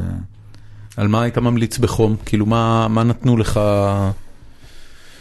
את, ה, את הטיפים המקצועיים האפקטיביים ביותר? Uh, קודם כל, סטורי של uh, מקי, זה הבייבל. דרך אגב, ש, כבר- שהוא מאוד מוכוון תסריטים. נכון, אז אה, מאוד התמקדתי בספרים על תסריטים. אתה אומר, מראש חשבת על זה בתור קולנוע, גם אם זה, גם אם זה פרוזה, עדיין החשיבה היא חשיבה קולנועית. כן, זאת אומרת, זה לא רומן, כן. זה לא sprawling כן, כן, כן, כן. novel, והוא היה צריך להיות מאוד uh, מהודק. Uh, יש הרבה ספרים מעניינים על, אה, על תסריטאות, יש סדרה שנקראת Blue Book על uh, תסריטאות, שמי שמחפש ב Kindle ימצא, מאוד מאוד מעניין וגם כיף לקרוא את זה. ואתה מגלה שיש עקרונות. עכשיו, uh, יש uh, סרט נורא מגניב שאני מת עליו, Adaptation, ברור. עם, uh, של צ'ארלי קאופמן, שפשוט... Uh, ניקולס קייג' אוכל כאפות. מר- מריל סטריפ. כן. כל החכמולוגים האומנותיים שמנסים להמציא את הגלגל מחדש, צריכים uh, לקרוא את הספר הזה. אז בתוך הסד הזה של עקרונות תסריטאים, אתה רוצה להכניס את הסיפור שלך. אבל אתה יודע שאם אתה תלך לפי העקרונות האלה, הספר יהיה בנוי בצורה כזאת שהוא יהיה מותח ויהיה קשה לעזוב אותו. אנחנו מכוותים בצורה מסוימת, שעוזרת כן. לנו לקלוט משהו. אני אספר לך משהו מ- מעולם הגיים דיזיין דווקא, אה, שזה משהו שמאוד קרוב לליבי ואני מתעסק בו הרבה. אה, אנחנו מאוד מכוותים ל- לחוויות אה, שבנויות, חוויות אודיו-ויזואליות שבנויות בצורות מאוד מאוד ספציפיות. עד כדי כך שבאיזה מחקר שעשו על גיים דיזיין לפני יותר מעשור, הלכו ובדקו, אה, אתה יודע מה זה אה, ז'אנר הפלטפורמרים? סופר מריו לצורך העניין. אלה שרצים והרקע רץ. משחקים שבהם המכניקה המרכזית או אחת המכניקות המרכזיות זה לרוץ ולקפוץ בין פלטפורמות. היו המון כאלה, זה התחיל בדו-ממד כמובן סופר מריו ואחרי זה עברו לתלת ממד וזה עדיין ז'אנר מאוד פופולרי. אה, גילו שמשך הקפיצה של הדמות במשחק עולה יורדת, אה, במשחקי פלטפורמות מצליחים זה משך סטנדרטי. זאת אומרת, יש איזשהו פרק זמן שנתפס בעינינו בתור קפיצה מבדרת. Hmm. שהיא היא לא איטית מדי והיא לא מהירה מדי, היא נתפסת כקצת ריאליסטית מצד אחד, אבל אה, שמחה מאוד. והלחיצה על הכפתור עם הקפיצה הזאת שמלווה אותה, ויש לה אגב גם גובה תחום. זאת אומרת, אתה לא יכול לעשות את זה ארבע פעמים הגובה של הדמות, זה יכול להיות רק משהו באזור האחד וחצי פעמים הגובה של הדמות. זה נתפס כתפיסה, כקפיצה המונוליטית, שאגב סופר מריו כמובן אה, הוא המסמן המוביל שלה. וזה משהו שלא השתנה אגב לאורך כל הסדרה של מריו, מריו זו סדרה שרצה כבר אה, כמעט 30 שנה, יותר מ-30 שנה. אה, ועדיין הקפיצה, למה? כי אנחנו מכוותים בצורה כזאת, יש משהו שנתפס בעינינו בתור הקפיצה המונוליטית. גדול, זה נורא כן, מעניין. יש, יש, יש המון כאלה דברים שקשורים ל game design. מה צריך להיות הפרק זמן של slot machine עד שהיא נעצרת, כדי שזה ייחשב למבדר, לא ארוך מדי ולא מהיר מדי. עכשיו, בספרים, יש יש לך ספרים ששוברים לגמרי את כל סכמה האפשרית, והם עדיין מצליחים מאוד. אני לא יודע. מה כאן, יש לך, נכתב לא מזמן ספר בשם האזור, אוקיי. מתיאס אזמר או אזנר, צרפתי, אין בו סימני פיסוק. ספר שלם בלי סימני פיסוק, החלק- כל, ה, כל החלק האחרון של יוליסס הוא בלי סימני פיסוק. זה 80 ומשהו עמודים, פה תחשוב שכל הספר, שם המונו- זה רק מונולוג שהוא בבת אחת, פה זה ספר שלם בלי סימני אני, פיסוק. אני מוכן להמר שמה שאתה קורא לו... מישהו הגיע כן. ל-80 עמודים כן. האחרונים שלי. לא, לא, לא, אני, אני, זה נכון. אחרי עופר שלח, המתרגם בטוח הגיע. אז אחרי שאירחנו את עופר שלח, הלכתי ו- וחזרתי לספר, וזה לא, אז מתיאס אסנר, לא זוכר, האזור זה ספר שלם, והקטע שבתוך הספר יש ספר שהדמות קוראת, של פלסטינאית במלחמת לבנון הראשונה, ובזמן שהוא קורא את הספר שלה, הוא קורא ספר אמיתי. אז יש סימני פיסוק, ופתאום אתה אומר, וואו, רגע, מה, זה שונה. אתה, אתה יכול לשבור, כמו שיש משחקים מאוד שונים. אני, אני מניח שאתה, שאתה כתבת את הספר, רצית בטח לעשות דברים שהם שונים מאוד, או דברים שהם סטנדרטיים, פה ופה. לי היה חשוב, אה, קודם כל, שיגמרו לקרוא את הספר עד הסוף. ואולי מתישהו אני אתחיל אה, להשתגע, אבל שאתה... פחדת נכנס- להעיק? לא, שאתה נכנס למשהו חדש, אתה רוצה, יש לי מספיק דברים לעשות, יש לי עלילה לספר, אני צריך שאנשים יזדהו עם הדמויות, אני צריך ש... שיהיה לקורא מעניין, אני צריך שאתה תתחיל לקרוא ואתה לא תוכל לעזוב את הספר. אתה לא מרחם על הקורא, בשלבים מסוימים, אה, אני קראתי את זה בטיסה אחת ארוכה, אבל בשלבים מסוימים, אתה יודע, אמרתי, זה קצת יותר, זה, זה הרבה לי. אני אולי צריך נכון. לחכות איזה חצי שעה לפני שאני ממשיך. עכשיו, באמת, הספר הוא מאוד מאוד אינטנסיבי, והפיצו אותו לאחרונה לקהילת קוראים של ידיעות ספרים, והיו שם כאלה שלא עומדים בזה, כאילו, אומרים, אני לא מסוגל, כאילו, הגיעו לקטע של הטייסים הנשחטים בעמוד אה, 60, נשבר. ועזבו עזבו את הספר, זה- אבל זה גורם לך להצטער שהכנסת את לא. הקטע הזה? לא, בגלל שזה הספר שאני רציתי לכתוב. ואמרתי, ראם שאל אותי לפני שהתחלנו, הם היו קטעים שלחצו עליי להוציא. יש לי עורכת אה, פנטסטית, שקוראים לה נטע גורביץ', והיו שם כמה דברים שהיא רצתה להוציא, ואני לא רציתי, כי זה היה מבחינתי ה... הלב של הספר, מה שאני רציתי, מה שאני רציתי ל... להגיד. אז אני, אני רוצה, אה, ברשותך, קצת, אה, קצת לדבר על הפרקטיקה של הוצאת ספרים. אה, כי הספר שלך יצא בהוצאת ידיעות אחרונות, שזה דבר לא טריוויאלי לספר ראשון. ידיעות אחרונות היא אה, מההוצאות המצליחות בארץ, אני מניח שזה מראש שם אותך ב... ב אתה יודע, במדפים הקדמיים של החנות, וזה מראש שם אותך אה, באיזושהי רמת חשיפה שחלק גדול מהספרים הראשונים לא מקבלים. כן. אה, איך זה בעצם עובד? אתה מתחיל לכתוב את הספר ב-2012, באיזה נקודה אה, הוצאת ספרים מתחילה להיות מעורבת בסיפור? אז אני, אז, אז נמשיך את ה, באמת הסיפור של איך כתבתי את זה. אני הגעתי למצב שידעתי פחות או יותר מה ה outline, היה, היה לי 20, ידעתי שיהיו בערך 20 פרקים, וידעתי מה יהיה בכל פרק, כאילו כתבתי לעצמי את זה, מה יהיה בכל פרק, כמו שקוראים סינופסיס ב, לפני פרק ב, בנטפליקס. חצי עמוד. ל, חצי עמוד לפרק? משהו כזה. ו... ואז הרגשתי, אוקיי, יש לי את המבנה, יש לי את הסטרקצ'ר, יש לי את העלילות השונות, הכל נראה לי בסדר, יאללה, יוצאים לדרך. ואז פשוט הייתי הולך ויושב, ב... הסדר יום שלי היה, אני קם, הולך לאיזה בית קפה, בדרך כלל שיין, או תולעת ספרים או משהו בסגנון, אוכל את הארוחת בוקר, קורא את הארץ שלי, ואז נגמרים לי התירוצים בערך בשעה 10, אני צריך להתחיל אה, לכתוב. אתה, לא עובד באותה תקופה? אתה סופרסוניק. רצה? מה ש... קודם כל, הייתי עושה את זה הרבה. אה, בחופשים, הרבה בטיסות, הרבה בקום, הייתי מוצא כל מיני מקומות. ומתישהו ב... לפני אה, שנתיים הפסקתי להיות אה, טייס, כאילו פרשתי. אוקיי. אז התפנו לי כל הימי מילואים. אז הרשיתי לעצמי על הימי מילואים שהייתי לוקח, ללכת ו... ולכתוב חצי יום. אמ, וזאת אחת הסיבות, דרך אגב, שזה לקח, אה, זה לקח המון זמן. מה, כי הקמת חברה ענקית ואתה טייס קרב בין לבין, ויש לך משפחה? זה חלק מהסיבות? תוסיף לו פודקאסט אחי ואתה יודע. כן, בוא, אם אתה רוצה, אנחנו- יש לנו זמן פנוי. מדי פעם דורון אני טסים, אתה יכול אם אתה רוצה להגיע לעשות איתנו פרקים. העניין הוא שאחת מהסיבות שכדאי לקחת הרבה זמן, כי אתה צריך שיהיה לך הרבה רעיונות.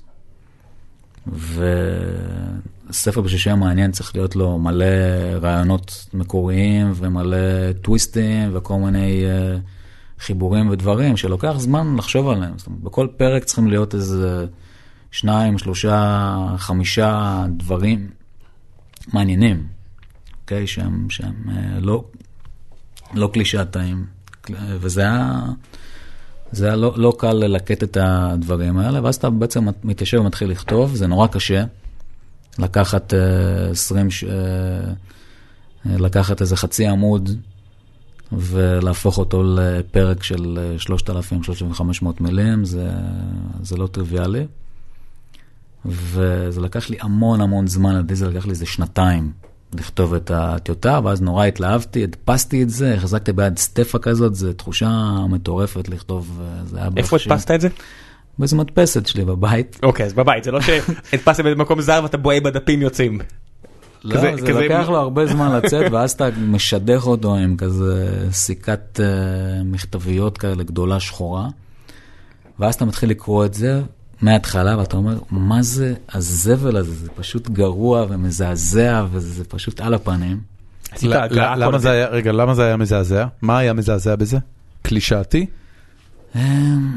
חברים, ראם אה, מכניס לפיו ברגעים אלה ממש אה, טפו צ'יפס, שאריק הביא לנו מאקוודור, מה זה היה? מלשן. לא, שיהיה, זה ת- תעשה-. תעשה את הקראנצ'י. זה. אה, זה בננות? זה בננה? כן. די. בננה מטוגנת. הבנתי. אה, אריק, אריק, פלשבקים לעולם- שלישי. בהכיר- בהכירו את הגרגרנות של האנשים פה בחדר, פשוט נכנס וזרק פה כמה שקיות של חטיפים מאקוודור. הדוד מאמריקה הביא. כן, כולל שוקולד בטעם גויאבה, או משהו כזה. תנסה, תגיד איך זה. רגע, אבל בזמן שהוא מנסה, אתה כן, אתה אבל חוזר תמשיך לסיפור. בינתיים. בקיצור, אני חושב שאחד הדברים שהכי חשובים למי שכותב ספר זה שיהיה לו מלא מלא ביקורת עצמית על עצמו ואפס אגו. אני מזכיר לך שאתה עכשיו מספר את העניין של איך זה בעצם התגלגל, כי סיימת לכתוב שנתיים, נכון. ואז מתישהו ידיעות אחרונות אז- אמורים להיכנס ל... אז קודם כל אתה רוצה שמה שכתבת אתה תהיה מרוצה ממנו. וזה צריך לעבור איזה שהם מעגלי בקרה פנימיים. עכשיו, כשאני קורא משהו ש...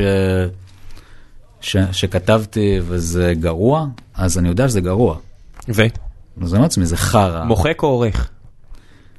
רוב עבודת הכתיבה היא, ה... היא העריכה. גם קידוד, זה 90 בסדר. נכון, זה 90-95 אחוז מה, מהעבודה. ובשלב הזה של ה- שאתה גומר, השלב הראשון שכתיבתי אותה, צריך כדאי לעשות את זה כמה שיותר מהר, לא לעצור, לא לעשות ריסרצ', לא לתקן טעויות כתיב, פשוט אתה יושב ופשוט מפגיז וכותב כמעט כל מה שעולה לך בראש, ומייצר את הפרקים בשביל שיהיה לך את המסה, זה סופר קריטי, לגמור עם הדבר הזה ולהגיע למצב שיש לך את הספר. זה כבר מיילסטון אה, שהייתי מאוד מאוד אה, שמח עליו, אבל אז שקראתי את זה, ראיתי שזה גרוע. לא, מה- מה זה אומר גרוע? זה אומר שאתה קורא את זה ואתה אומר זה חרא, זה פשוט לא טוב. זה לא... בוא- בוא תנסה זה להיות יותר לא. זה כתוב לא טוב, והדמויות לא מעניינות, זאת סצנה לא רלוונטית וכולי. ואז אני חושב ששכתבתי בערך 60 אחוז מהטיוטה הראשונה. אה, אתה מאחד דמויות, נגיד יש לך כמה דמויות משנה שאתה מבין, אוקיי, זאת מיותרת, אתה פשוט, אתה מגרזן סצנות, ופשוט כותב את הכל מחדש. גם אחרי שסיימתי את הטיוטה השנייה, לא הייתי מרוצה מזה, והייתי צריך להתחיל את זה עוד פעם. מישהו רואה את זה בין לבין? אמ, אשתי היקרה גלי קוראת פה ושם איזה פרק, אתה נותן את זה לאנשים, אבל אתה יודע, זה עוד לא... זה עוד לא גמור. יש לה קטע שמסתכלת עליך ואומרת, וואו, זה מה שיש לך בראש, אה? יש קטעים כאלה, כן? אה, היא אומר- היא היא אומרת משהו לא טוב? היא אומרת, אוי חמוד, זה זה נחמד. לא, לא היו לי תגובות כאלה, זאת אומרת, אנשים שקראו בדרך כלל את הפרקים הם... אה, אבל אתה, אתה רואה, זאת אומרת, אתה רואה אם הבן אדם רוצה להמשיך לקרוא, אתה רואה אם הוא נעצר, אתה רואה שאתה, שאתה כותב משהו ואתה נותן פעם ראשונה למישהו לקרוא את זה, אתה מסתכל עליו בעיני נץ, לראות מה הוא קורא, מה באיזה- זז לו בפנים? מה זז לו בפנים, אם הוא צוחק או לא צוחק, אתה שומע מישהו קורא מה את מה הספר אתה שלך. מחפש? אתה מחפש לראות ממה הם אה, צחקו, מה הם אהבו, מה הם לא אהבו, מה דיבר עליהם, איזה, מש... איזה, איזה סצנות אה, הם התחברו אליהם. אחרי uh, בערך ארבע טיוטות, זה היה לפני uh, משהו כמו שנה, חשבתי שהספר גמור. Uh, ואז uh, פניתי לידידה שלי שירה חפר, שיש לה את uh, הוצאת לוקוס היום, ואמרתי לה, אוקיי, קחי את הספר, אנחנו הולכים... Uh, לוקוס הדג? לוקוס הדג, כן. רגע, בין לבין חסר לי משהו אחד. מה חסר? באיזה שלב הצנזור הצבאי מבקש כזה, תביא, תביא שנייה? אמ, אחרי שהספר היה גמור, ידעתי שאני צריך לתת את זה לצנזור, וזה בערך השלב ש... שנתתי להם את זה. זה שנה אחורה? כן, הייתה לי חוויה נורא נעימה איתם, באתי למשרד שלהם, יש להם משרד בקפלן, פינת אבן גבירול, עליתי למעלה, הבאתי לבן אדם את הספר, הוא אמר לי סבבה, אחרי שבוע התקשר אליי, הוא אמר לי, הספר עבר צנזורה, הכל. לא שינו מילה.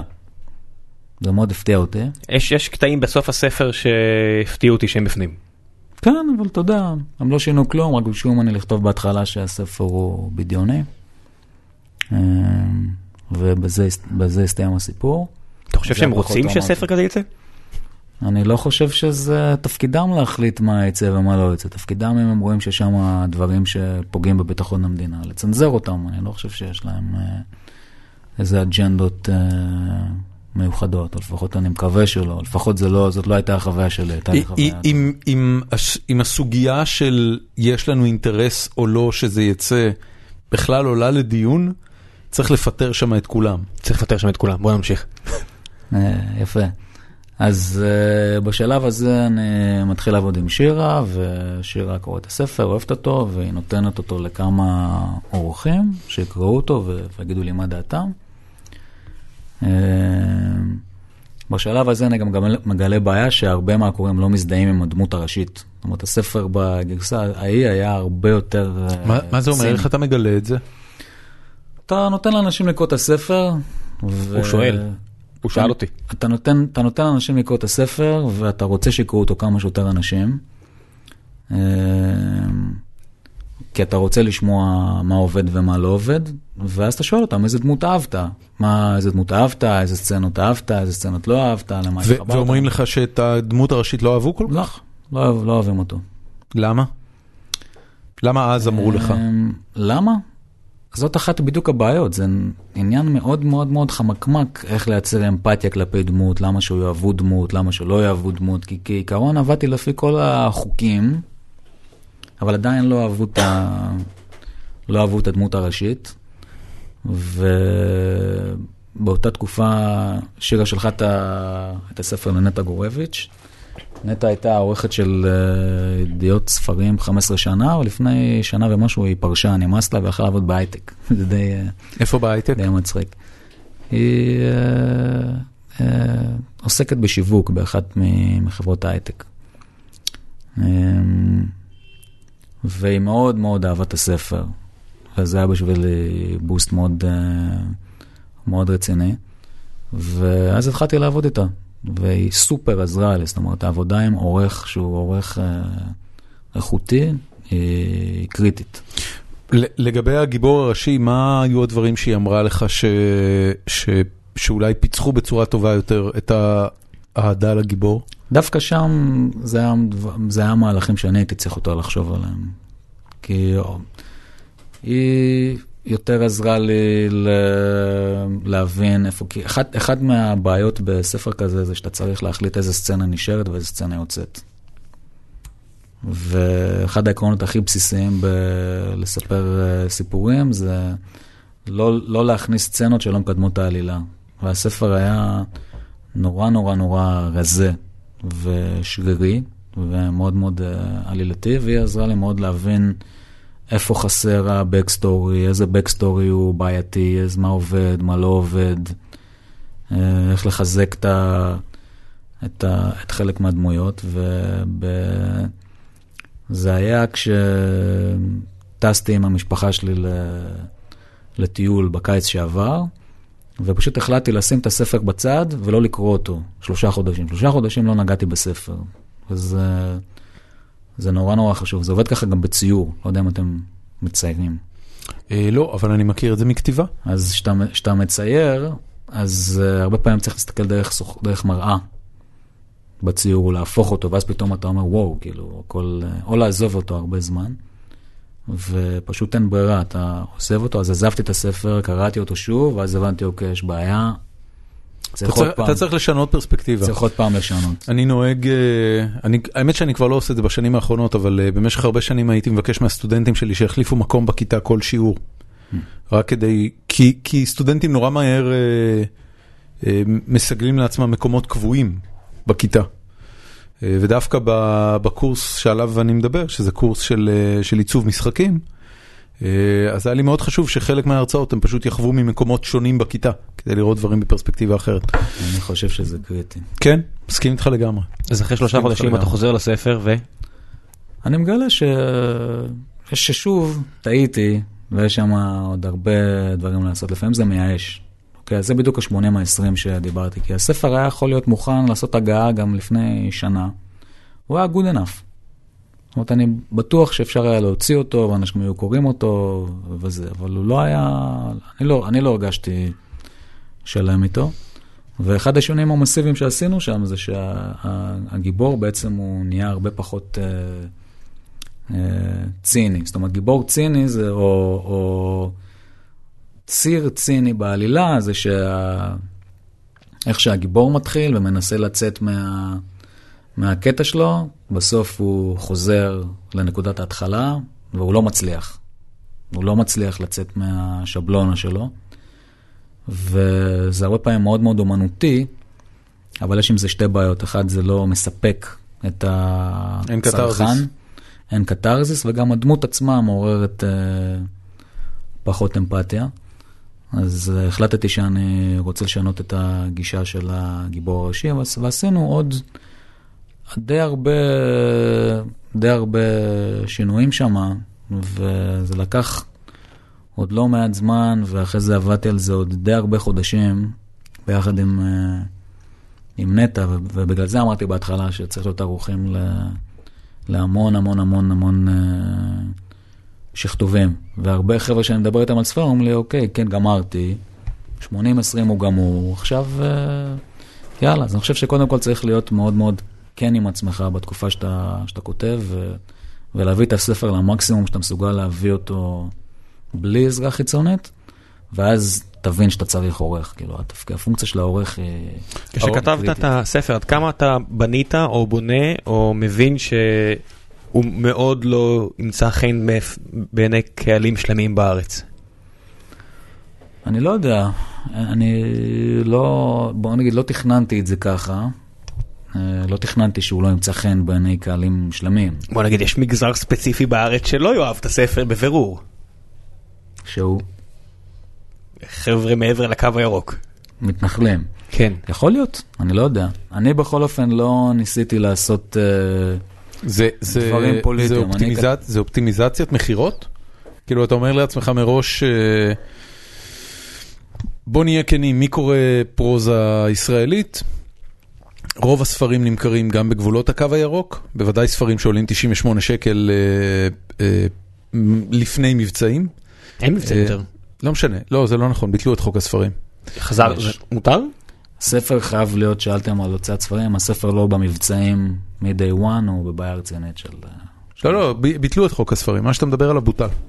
אוקיי. אה, אז זה, זה ממש לא ככה. אני, כשאני כותב את הספר, אני כותב את האמת שלי. אתה לא חושב על הקהל? זה מסוכן מאוד לחשוב על הקהל. החשיבה על הקהל היא קצת כמו בסטארט-אפ, מה, מה גודל השוק. עכשיו, יכולתי לכתוב, אתה, אתה נגד זה ביזמים? ביזמות? אני מאוד בעד זה, אני אה, חד, אוקיי. חד משמעית חייבים את זה, כי כשיזם מתחיל חברה הוא צריך להחליט אם הוא עכשיו עושה lifestyle business ששווה מיליון דולר אולי ויכניס לו משכורת קבועה והוא יהיה עצמאי, או שהוא הולך על moonshot ולמכור את החברה ב-30 מיליארד דולר. זאת אומרת, כדאי שתתחיל, שתדע שתדע איפה אתה נמצא, אה, לפני שאתה מתחיל. ואני רציתי לכתוב ספר גדול, זאת אומרת, שפועל, ש, שמדבר על דברים גדולים. זאת אומרת, כשאתה בא לכתוב ספר, אתה יכול להחליט אם אתה כותב, אה, לא יודע, אה, משהו שעוסק באיזה אירוע קאמרי, באיזה חדר צדדי, שמישהו גנב למישהו את המחק וההוא מתבאס. אתה, אתה אומר, אתה, אבל- אתה מראש הלכת על משהו שהתקציב אה, של הסרט שלו יהיה 180 מיליון דולר ולא 25 מיליון דולר. כן, זאת אומרת, זה מה שעניין אותי, עניין אותי, עניין אותי... בלוקבאסטר. אה, כן, זאת אומרת, זה, זה, זה מה שרציתי לכתוב. לא ניסיתי למצוא חן בעיני אף אחד, או זאת אומרת, כתבתי את מה, ש, מה שהיה חשוב לי לכתוב. מה זאת אומרת לא רצית למצוא חן בעיני אף אחד? אתה רק לפני חמש דקות אמרת שעשית שינויים בדמות המרכזית כי הוא לא היה מספיק אהוד. על הקוראים שקראו אותו. המטרה שלי הייתה להעביר אה, מסר מסוים בצורה מסוימת. אני רציתי שהם יאהבו את הדמות הראשית ויזדהו איתה. אוקיי. אף אחד שכותב ספר לא רוצה שלא יאהבו את הדמות, אם לא אוהבים את הדמות הראשית שלך או מזדהים איתה, יש לך בעיה רצינית. או שאתה צריך להפוך את הדמות המשנית, זאת אומרת, אנשים יותר אהבו את עוזרד by far, מאשר את uh, גיבור. טוב, אני, אני גם כתבתי לך שלא אצלי, אבל בסדר. שמה? אני לא, אני אוקיי. הדמות הראשית. רוב האנשים אהבו הרבה יותר את, ה, את המילואימניק ה-badass, מאשר את גיבור שהוא אנטי גיבור, סוג של אנטי גיבור. כי... הוא לגמרי אנטי גיבור, זה לא סוג של... כי תמיד, אה, בדרך כלל, כשמדברים על טייסים בחיל האוויר, בסיפורת הישראלית ובסדרות ישראליות ובזה, הטובים לטיס. זה תמיד איזה אלים ביונים שלא יכולים uh, לטעות, שמעריצים אותם, ו- וזה פשוט לא עניין אותי uh, לכתוב את זה, להפך, עניין אותי לכתוב על מישהו שהוא, שהוא מתלבט האם הוא בכלל יכול to measure up ל- לרמות האלה, אבל אתה גם רוצה ש- שיאהבו את ה... זאת אומרת, הציפייה שלך זה שיזדהו. ויהיה אכפת לאנשים מה קורה לגיבור הראשי של הסיפור, וברגע שאתה מבין שלא, צריך לתקן דברים, והתהליך הזה של הלמידה של למה לא הייתה הזדהות בהתחלה, וכל השינויים שעשיתי, שאחרי זה תיקנו את זה, הייתה, זו הייתה חוויית למידה מאוד מאוד משמעותית בשבילי. זאת אומרת, יש הבדל מאוד גדול, אה, דיברנו קודם על סטארט-אפים ועל יזמים, שזה כבר הפעם השנייה או השלישית שלהם, לעומת אנשים שמתחילים, זה, זה נורא קשה לא ליפול בכל הטעויות האלה. מה, כסופר הפעם? כסופר, כן, כי אתה, אתה לא יודע מה לעשות. זאת אומרת, כשהתחלתי את זה, היה לי no fucking idea איך אני עושה את הדבר הזה, ואם אני אצליח לסיים את זה, ואם אני בכלל אצליח לכתוב ספר, זה, זה undertaking uh, די, uh, די גדול. הבאת את זה לחברים מהטייסים באיזה שלב? דווקא לא קראו את זה הרבה טייסים, קראו את זה שותף שלי, גיל ו... ו... ועוד טייסים. אה, דווקא עכשיו שזה יצא, אז יותר אה, חבר'ה מחיל אוויר אה, קראו את זה. לגבי מי אוהב את הספר, מי לא אוהב, זה מתחלק בצורה די ברורה בין כאלה שמרגישים ש, שהצלחתי דווקא לא לגעת בשום אג'נדה פוליטית ולהיות ניטרלי ולהביא תמונה לא יודע, מאוזנת וריאלית, כי זה מה שעניין אותי. כי הקיצוניים בסיפור שלך הם מאוד קיצוניים, צריך להגיד. הם לא... לא הבאת אותם, בוא נגיד, מלב המגזר, אלא מה... עניין אותי לחקור ולכתוב על דברים קיצוניים, לכתוב על דברים בינוניים ולא קיצוניים, זה פשוט אה, גורם לסיפור לא, לא מעניין. איך היה התחקיר לספר הזה? אתה יודע, יש שם למשל קטע פיננסי לקראת סוף הספר. זה משהו שאתה במילא מתעסק בו, אז... קטע פיננסי? כן, כל מיני שיקולים של, של שר הביטחון, שהם פיננסיים לגמרי, שהם גם ממש טכניים. אה, זה סתם, זה אני, זה זיבולי שכל של אה, מניות שאני מכיר, שם דווקא לא הייתי צריך... אה, אבל זה אחד מהדברים המעניינים בספר, שאתה רוצה, ששר הביטחון מנגן על הפסנתר, אתה רוצה למצוא, ללמוד קצת על uh, מה היצירה הכי קשה לנגן על פסנתר ולהכניס את זה. יש שם סצנה של ניתוח שדה, שהתייעצתי עם הגיס שלי עוז, שהוא uh, חרוג, חרום. אז הוא עזר לכתוב את הסצנה הזאת. חירניק, הרי אתה לא היית חירניק, יש שם הרבה קטעי לוחמה, לוחמה א', uh, לא הייתי חירניק, אבל uh, עשיתי ש... uh, שתי טירוניות חי"ר. קורס מ"כים, חי"ר, קורס קצינים אג"מי, יצא לי בגלל תלפיות בעיקר. די הרבה להתבחבש בזה. והרבה מהקטעים שקשורים למפקדות, קדמית, כל מה שקורה שם עם הניאונים והלפטופים, זה... אני הייתי אה, קאסה במילואים בנוסף למדריך, הייתי קצין סיוע אווירי. אז חוויתי את הדברים האלה שאתה תמיד מרגיש שזה סוג של אה, טמטום, סלאש, כאילו אתה לא מבין איך, אה, איך הצבא מתפקד, זה ממש מרגיש כמו להיות ב-catch 22 לפעמים, להיות במפקדות האלה. אני מזדהה. כן, אני, אז, אני אז... ביליתי את כל המילואים שלי במפקדות האלה. אין, אין, אין חייל שלא קורא את קאצ' 22 ואומר, יו, זה ממש דומה למה כן. שחוויתי. אני, אז אני זה לא, היה אני... מאוד כיף לכתוב את הסצנות האלה של מה שקורה במפקדות. אני לא אשכח את הרגע שאחרי, uh, הייתי בפיקוד העורף במילואים שלי, ואחרי, אני חושב עשור של uh, תרגילי מילואים ומשחקי מלחמה מהסוג הזה, uh, הגיעה לבנון השנייה. והתחושה הייתה שזה בדיוק מה שהתאמנו לקראתו, זאת אומרת אני הייתי, הייתי מופקד על אה, איזשהו אזור בצפון ו... והגיעה המלחמה ואני מרים טלפון למפקד שלי במילואים ואני אומר לו, נו, הרגע הגיע, כל האימונים האלה סוף סוף השתלמו. ואז הוא אומר לי, תשמע, אין ימי מילואים, לא מגייסים אותנו אפילו. לא גייסו אף אחד, אף אחד. גייסו אולי איזה חמישה מכל המפקדה. צריכים את הימ"מים לדברים אחרים. כן, ואני מדבר איתך נגמרה המלחמה, אני חושב פחות משבועיים מתום המלחמה, כבר קיבלתי זימון לתרגיל הבא. כי התחילה שנה, שנת תקציב חדשה, או whatever שזה היה. יש לך רשימה התקשרתי אליו של... ואמרתי לו, עזוב אותי באמא שלך. זה לא... תפסיקו, מספיק עם זה. יש לך רשימה של אנשים שאתה רוצה שיקראו את הספר? שלחת עותקים?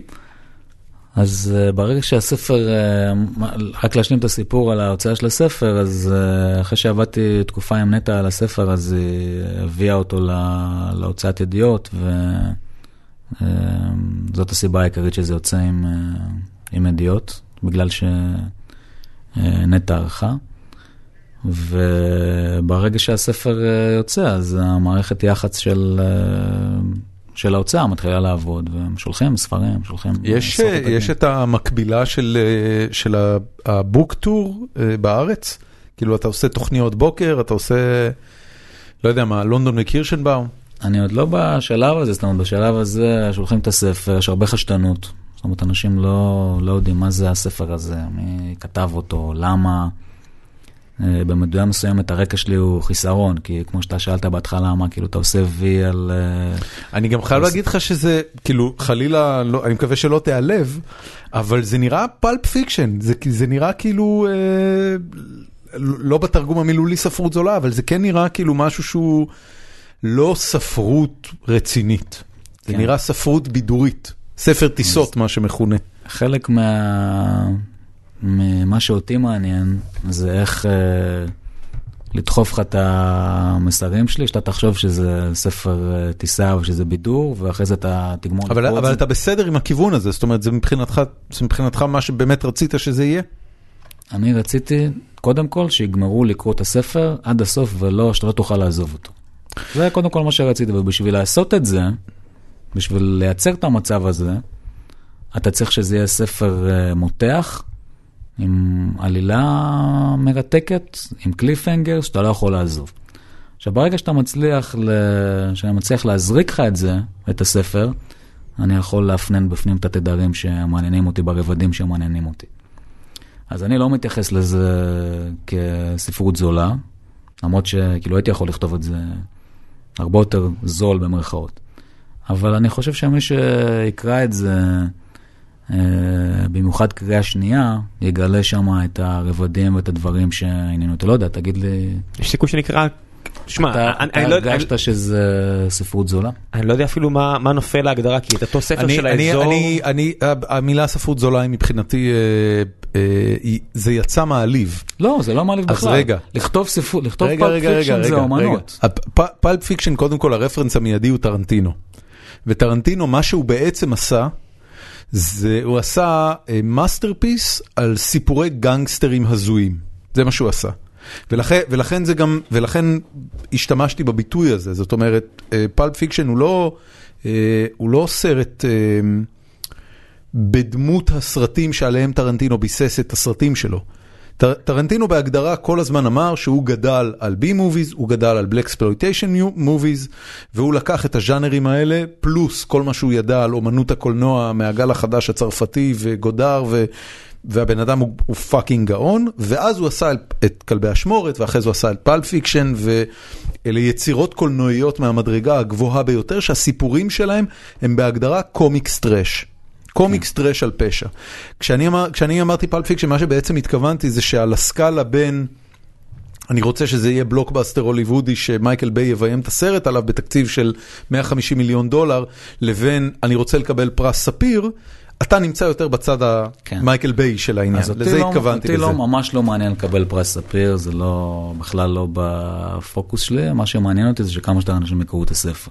כן, זה לא במערב אין כל חדש, אתה יודע, יש ספרי מלחמה שהם כבדים, שהם, אתה יודע, שכל סיטואציה מנותחת minute by minute, שהם לא רצים, אם זו כן. הגדרה של ספר טיסה, אז כן, אז, אז זה לא ספר שנש... סבבה, אז, אז אני אומר, אותי עניין שיקראו את הספר כמה שיותר אנשים, ושהוא יגיע לכמה שיותר אנשים, ושיקראו אותו בלי, בלי להפסיק, זאת אומרת שלא ינטשו את הספר באמצע.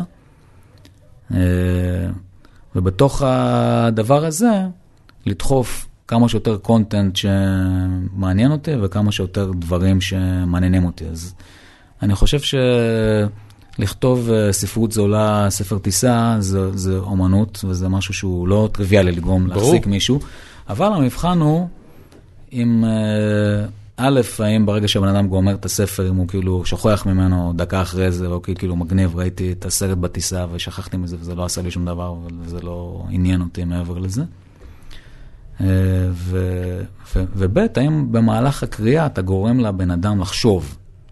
אני חושב שהקומפלימנט הכי טוב שאפשר לתת לסופר זה שהקוראים חשבו. גרם לי לחשוב, מה שנקרא. גרם לך לחשוב במהלך הקריאה, גרם לך לחשוב אחרי הקריאה, ואולי כאילו שינה לך איזה משהו. כמה זמן הספר בחוץ? שבועיים. שבועיים לדעתי. מה מה הפידבקים בינתיים? כבר התפרסם משהו? ביקורות? לא יודע מה, ביקורות גולשים? אמ, שיתופים בפייסבוק? היום גיליתי שאפי טריגר כתב אה, ביקורת. אפי טריגר גלי צה"ל. כן, זו ביקורת ממש טובה. וואלה. למה הוא. כתב? באתר שלו. כן, באתר שלו. אה, אפי טריגר דוט אה, משהו. אה, איזה שם מעולה זה טריגר. כן, שם משפחה. טריגר. גיא הורוביץ שהיה פה לפני 30-40 פרקים כנראה יבקר את הספר להארץ ספרים. באמת? אתה יודע את זה כבר? הוא ביקש בכל, אה, תחת כל עץ רענן. גדול. גדול גדול. אמ, קיבלתי פידבק ממש מעולה, סיפרתי קודם לראם סופר שאני מאוד מאוד מאוד מחזיק ממנו, וכתב לי דברים מדהימים, אבל הוא רק ביקש שלא יצטטו אותו. אתה יכול להגיד מה הוא כתב? אה, לא- לא נגיד במי מדובר, אבל רק מה היו זה השבחים? כבר- זה כבר להשוויץ. אז תשוויץ. זה לא לא נעים לי. אל תהיה כזה. אמ, אני אמצא לך את זה תכף. טוב, תמצא, אני מאוד, רוצה אני מאוד רוצה. אני- אתה יודע מה הייתי ממש רוצה? תספר לי. הייתי רוצה לראות את אהוד ברק קורא את הספר הזה, ואני רוצה להסתכל עליו. באמת? כן, אני נורא, נורא רוצה. הבנתי. אני הייתי רוצה. בגלל... ועוד- איזה מישהו גם הייתי רוצה. אה, כי אז זה מישהו כי הוא חצי מהשומעים דמות פה. יודע איך להעביר את זה, לא, אז... אם חצי זה שאלה. תשע עשיריות, אז כן, הוא לגמרי חצי דמות פה. כן. הוא דמות פה, אין, אה, לא לא השאירו פה יותר מדי מקום לספק, הוא דמות פה לגמרי, והוא דמות שקורא את הדברים. דמות ראשית. כן, דמות, אחת הדמויות הראשיות, ונורא הייתי רוצה... הייתי רוצה לראות אם הוא אומר איזה שטויות, או מעניין, או טוב אני- מאוד אני שאנשים יכירו את זה. אתה יודע, יש עניין כזה שאתה רואה מישהו שמאוד מזכיר לך מישהו אחר, ואז אתה אומר לו, אתה יודע, אני מאוד, אתה מאוד מזכיר לי מישהו אחר, ואתה מראה לו תמונה של אותו מישהו אחר, והוא לא רואה את הדמיון שאתה ראית. אני תוהה אם אהוד ברק מסוגל לקרוא את הספר הזה ולהגיד, בואנה, זה אני. או שהוא יגיד, "פח, זה בכלל לא אני. אני לא חושב שזה הוא, כאילו, אוקיי? אז זה בכל זאת... אה, בכל זאת דמות. בכל זאת דמות. מצאת את זה? כן, תביא. אבל לא להגיד מי זה, ו... ברור. אה, יש גם לא מעט אנשים שלא הצליחו לקרוא את הספר. תקשיב, אני הולך לקרוא את זה, בסדר? אל תפריע לי. ואל תסמיק. רק שים לב שאתה לא מסגיר שום דבר. אז נשאבתי בטעות לקרוא בטיסת לילה במקום להתכונן ליום צילום רע כאן, וכשהגעתי הביתה סיימתי לקרוא במקום לישון. אין לי מילים. עשית משהו כל כך מיוחד, אחר נועז יומרני שאף אחד לא יצר, ובאותה נשימה גם הכי מוכר, אמיתי ומחבר וישראלי. להוסיף לתום קלנסי עצבים חשופים ופצעים וצלקות ישראליות ואמירה בוערת של אמת פגיעה הרבה יותר. קוסמופוליטי בז'אנר, אבל הכי ישראלי זה הישג מסעיר וערמומי. אני אוהב את הקצב של המילים שלך, שיודעות בלי להתאמץ, מתי להיות מיניות ואיך לגעת בהורות, אימהות. פשוט הופך את הבטן. אני אעצור פה. אה, אם יבוא לך להתגלגל בשלב כלשהו עם מחשבות לקולנוע וטלוויזיה, תגיד. הנה, קיבלת. כן, אז... אה, אתה יודע מה הוא עשה לך? הוא, חוץ מאשר לשים לך הצעה לקנות את הזכויות לתסריט, כי הוא יודע שאתה לא פראייר, אתה איש עסקים מנוסה. הוא גם יודע שאם הוא היה שם לך עכשיו צ'ק, אתה יודע, זה לא, אם זה היה איזה סופר פעור, שזה ספר ראשון שלו, עזוב, זה בעייתי, זה בעייתי, זה היה- ספר ממש, זה ממש תקציב גדול יהיה. היה, היה שם לך הצעה, הייתי אומר, אוקיי, סבבה, חמישה אחוז מהברוטו ו- ו- ומיליון שקל, או מאה אלף שקל, אתה מוכר, אבל אתה לא, אתה אריק צ'רניאק. דווקא הקטעים הכספיים פה הם ממש... אה, באמת, לא בכמה אתה. מוכר את הזכויות להקרנה? אם עכשיו אני יודע שעושים איזה סרט בהוליווד, מצידי לא להרוויח מזה שקל. לא- אז כאילו מה, אחוזים מה... לא, לא אכפת לי. כאילו. כלום. אם אני יודע שעושים איזה סרט... אם זה- אם המאזין ארנון מילצ'ן אה, פנוי אה, כן, עכשיו, אחי. זה, חשבתי על זה קודם. אני חושב שזה פשוט נורא קשה לעשות מזה סרט, כי ישראל קטנה מדי בשביל להחזיק... לא, זה לא סרט. ישראלי, זה לא סרט ישראלי. וזה לא יכול להיות סרט אמריקאי. וזה קשה מאוד לעשות לזה אדפטיישן, או... תראה, יש, בכל זאת היו, היו כמה דברים שעשו מהם אה, סרטים ישראליים, לצערי לא מספיק, אבל אתה צריך את היוסי סידר שלך, או... מינכן, מה הכוונה? מינכן נכון. שפילברג. ב- בכל אופן, אני עוד לא מינכן שם. הוא בינלאומי. גם הבית ברחוב גריבלדי היה בינלאומי, זה לא זה לא סרט ישראלי. גם זה, עם כל מה שקורה עם דאעש עכשיו, גם פה העלילה היא בכיף, יש בה חלקים. יש בה בינלאומיים. כן. פשוט זרקת לשם את השואה, ואז אתה יודע. אני כרגע בקטע של לראות שזה מצליח בארץ, כי שאלת, אמרת קודם מה היו בתגובות וביקורות, אז אני חושב שיש שני סוגים של אה, קוראים שפחות אה, מתחברים ואוהבים את הספר, שאחד זה אה, אנשים שקשה להם עם האלימות וה... וה והדברים הפחות נחמדים שקורים שם. ושתיים, יש קבוצות של, אה, של, של אנשים שמשייכים ביקורת על המצב במדינה ולהגיד שאולי לא יהיה פה כזה סבבה אם יהיו, אם יהיו בעיות, משייכים את זה לסוג של אה, שמאלנות קיצונית. זאת אומרת, רק בגלל שאתה... וקיבלתי לא מעט אה, זה תגובות זה. נתפס כספר שמאלני קיצוני? שאתה כן. שמאלני? כן. באמת על הספר הזה? כן. לא, אני יכול להבין, יש שם... אה, מה- אין לי- טיפת סבלנות לחרא הזה. אבל דרך אגב, לא, זה די דיון- שאפשר לקיים. יש די הרבה אנשים שקראו את זה שהם ימניים בדעות שלהם מאוד, ואמרו לי כאילו בכלל לא הרגשתי כאילו ספר בכלל נתפס בעיניי כפוליטי. אז אני חושב שמי שיותר עושה את הקישור בין אה, דברים רעים שיכולים לקרות, למתוח ביקורת על המדינה, למתוח ביקורת על הצבא, אה, ומשייכים את זה למשהו שהוא, אה, שהוא מאוד לא בסדר. אז זה, כאילו לא, לא מי- בסדר. מי- כי- מי שבא אליך עם הפידבק על שמאלנות, מה היה מה היה התלונה המרכזית שלו? חוסר האמון בצור ישראל וגואלו? שהוא חושב שאני משרטט מצב שהוא אה, לא יכול לקרות, לא יכול להיות שבישראל אה, יהיה כזאת פאניקה שאנשים לא יעזרו אחד לשני, או ידרכו אחד על השני, לא יכול להיות מצב שהקבינט שלנו באמת, הוא כזה לא- הוא לא זוכר מוזר ומופרע. הבנתי. כאילו דברים ש... כאילו למה, למה, אתה- כאילו למה שתכתוב את זה? למה, למה לכתוב דברים רעים? למה, ל... למה, למה לכבס את הכביסה למה להיות המלוכלכת? שלילי? למה לא? זה עכשיו, ממש- דרך אגב- זה ממש אמירה, סליחה על הביטוי, זה ממש אמירה אידיוטית. מה זאת אומרת למה להיות שלילי? זה, זה מה ש... זה ספר מתח. תקשיב, זה אנשים שאני מאוד, אה, אלה שאמרו לי את זה, זה אנשים שאני מאוד מעריך ומעריך את הדעה שלהם, וזה, אתה יודע, זה ה... זה ישר מה שקפץ לאנשים האלה בראש. הייתה כבר ביקורת אה, כתובה רעה? לא. מפחיד אותך? כאילו, היה ביקורות אה, בכל מיני, ב, בקהילות של אה, קוראים, שאנשים, אה, מה אתה עושה? אתה כאילו לא. מחפש את השם שלך עכשיו בגוגל? לא, יש את הקהילת קוראים של דעות ספרים, אני רואה מה כותבים לי שם, אני יכול לקבל איזשהו מדגם. אוקיי, אה, זה- זה אנשים שהם הם מביעי דעה פלצנים מטבעם, אבל מבקרים, לרוב יש איזושהי תפיסה, אני נדיר שאני רואה ביקורות רעות על ספר, כי בדרך כלל נראה לי פשוט אם הספר לא טוב לא לא יכתבו עליו ביקורת, לרוב. יש בגלי- ב- בארץ מדי פעם ביקורות רעות, אבל הביקורת הכי קטלנית שראיתי זה על, אה, שהיה בהארץ דווקא זה על המנחה הזה שהוציא עכשיו ספר. חיים אתגר? לא. אהבה בימי שפעת. מה זה? שזה אחד מה... תחפש רגע מי זה, אבל קטלו אותו. כן, זה היה- זה היה... קטלו אותו. על ב- מי לא- מדובר? מה זה? אני מודה שבשנים האחרונות נורא לא כיף לי לקרוא ביקורות רעות בארץ, כי הם, אה, הם כנראה מבינים שדם מוכר, אני לא, לא מסוגל לקרוא יותר את שגיא כהן, ואני... כן. הביקורות ספרים הרעות... אבל מדי פעם שהוא אומר משהו טוב על איזה מסעדה, אתה אומר, וואו, חייב- לא, חייבים להזמין לא, מקום. ואז אתה מגלה שהקציצות האלה לא כאלה טעימות ואתה מתבאס לגמרי. חברים, אני רוצה, זמננו מתחיל להתקצר, אני רוצה להתחיל עם שאלות מהגולשים שלנו. אה, זה גם הרגע להגיד, אני לא יודע אה, אם כל מאזיננו יודעים, אבל יש לנו קבוצת פייסבוק שנקראת פורום החיים עצמם של גיקונומי. אני אחזור שנית, זו קבוצת פייסבוק. מסתבר שהיה בלבול לגבי זה. אה, ואנחנו מפרסמים שם את העובדה שהאורחים מגיעים יום קודם, אז נותנים אפשרות לאנשים מהבית לשאול שאלות. אני רוצה דווקא להתחיל עם משהו אה, שגלעד נס אה, כתב, אה, וניקח אותך אחורה למטה קפה. מטה קפה הייתה חברה שהקמת באיזה שנה? 2003. עם כמה שותפים? עם... אה, יש שם לא מעט שותפים. אוקיי. אה, כמה זמן, כמה זמן רצתם איתה? ארבע שנים. ארבע ארבע שנים. שנים שאני הייתי שם. למי ב- שלא מכיר, זה המתחרה של יוטיוב. זה היה מקדים את יוטיוב. נכון. זה היה חברה שעשתה פלטפורמת אה, שיתוף וידאו, אה, לדעתי שנה או שנתיים לפני יוטיוב. משהו כזה. נכון?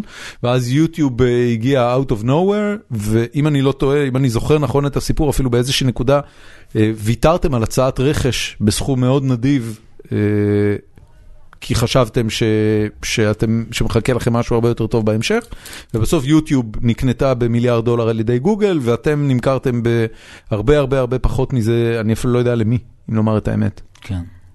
אמ, השאלה של גלעד נאס, אה, הוא הולך הרבה מסביב אה, לגבי השאלה, אבל אני מעריך שמה שבתכלס הוא רוצה לשאול, תסלח מה לי קרה גלעד, שם? מה קרה שם, איך לעזאזל ויתרתם על הצעת הרכש ומה הלקח שלך ליזמים אה, סביב זה? אז קודם כל קיוויתי שאחרי איקס 14 שנים. שנה ועוד סטארט-אפ אה, באמצע אפשר יהיה לי לרדת מהסיפור הזה, אבל אה, לא אכפת לי לדבר על זה בכיף. באמת הקפה הטעות המרכזית הייתה טעות מוצרית. לאן כיוונתם את. המוצר? אה, כשיוטיוב התחילה לעלות, מה שהם עשו, בניגוד אלינו, מטה קפה הייתה בנויה על content curation, זאת אומרת הרעיון היה, ומאוד לא התגאינו כל בזה. אחד יכול להעלות דברים. לא, שאם תעלה נגיד דופליקט, אני לא אתן לך לעלות. אה, לא אתן לך לעלות. אני אגיד לך, סורי, כבר קיים הסרט הזה במערכת, אל תעלה אותו בבקשה. ואנחנו נורא אה, נורא... איך ב- איך בדקתם? אתה יודע, אנשים העלו היי, אלפי קבצים ביום.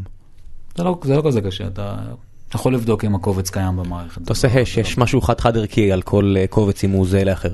בכל אופן, הרעיון שמה שהניע אותנו היה שגוי ביסודו, כי חשבנו שהאתר יהיה הכי גדול אם נצליח להציף את התכנים הכי מעניינים למעלה, ואז uh, הוא יהיה יותר ויראלי ויהיה בו כמה שיותר צפיות. ולא הבנו איך יוטיוב uh, עוקפים אותנו, וזה זה שיגע אותנו, ורק אחרי די הרבה זמן, שאני כבר לא הייתי שם, זה כבר היה מאוחר מדי, הבנו שביוטיוב 95% מהסרטים יש להם פחות מאלף צפיות. נכון. והם למעשה video hosting site. ואנחנו היינו צריכים להבין באיזושהי נקודת זמן שאם אנחנו נשאר content curation site, אנחנו נהיה קטנים בשני סדרי גודל מיוטיוב ואנחנו נפסיד.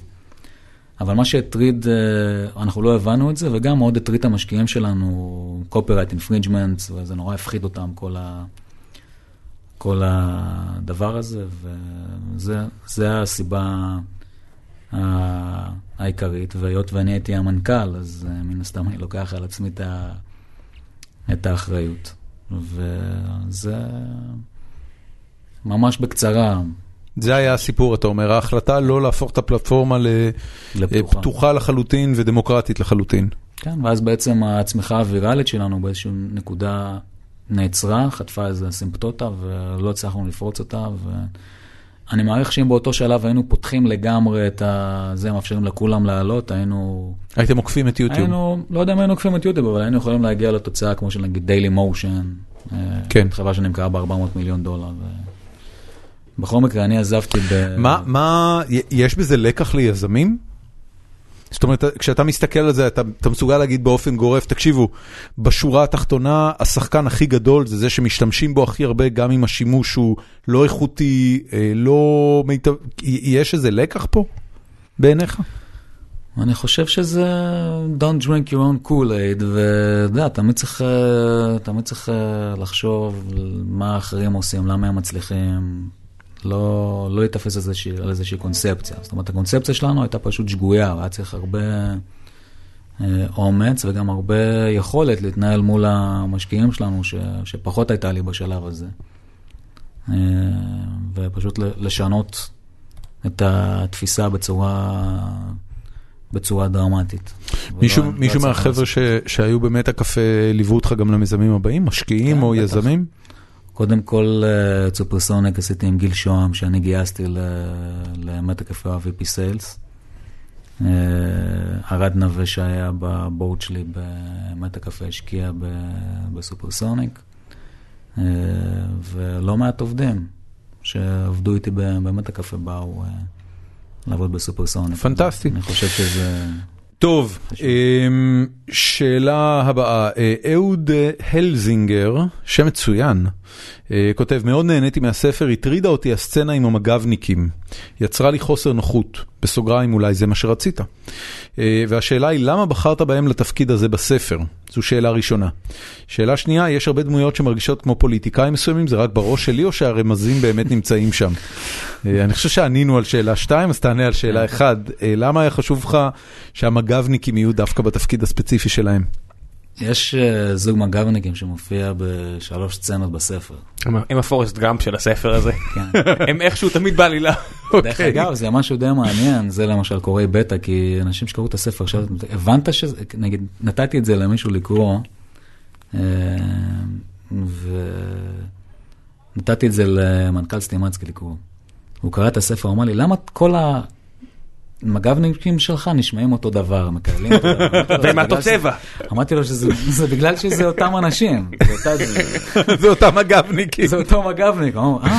לא הבנתי את זה. אז הייתי צריך להמציא לאחד המג"בניקים כתם ענקי שמסתיר לו את הלחי ולתת להם שמות. אה, הוא קרא את זה לפני הכתם?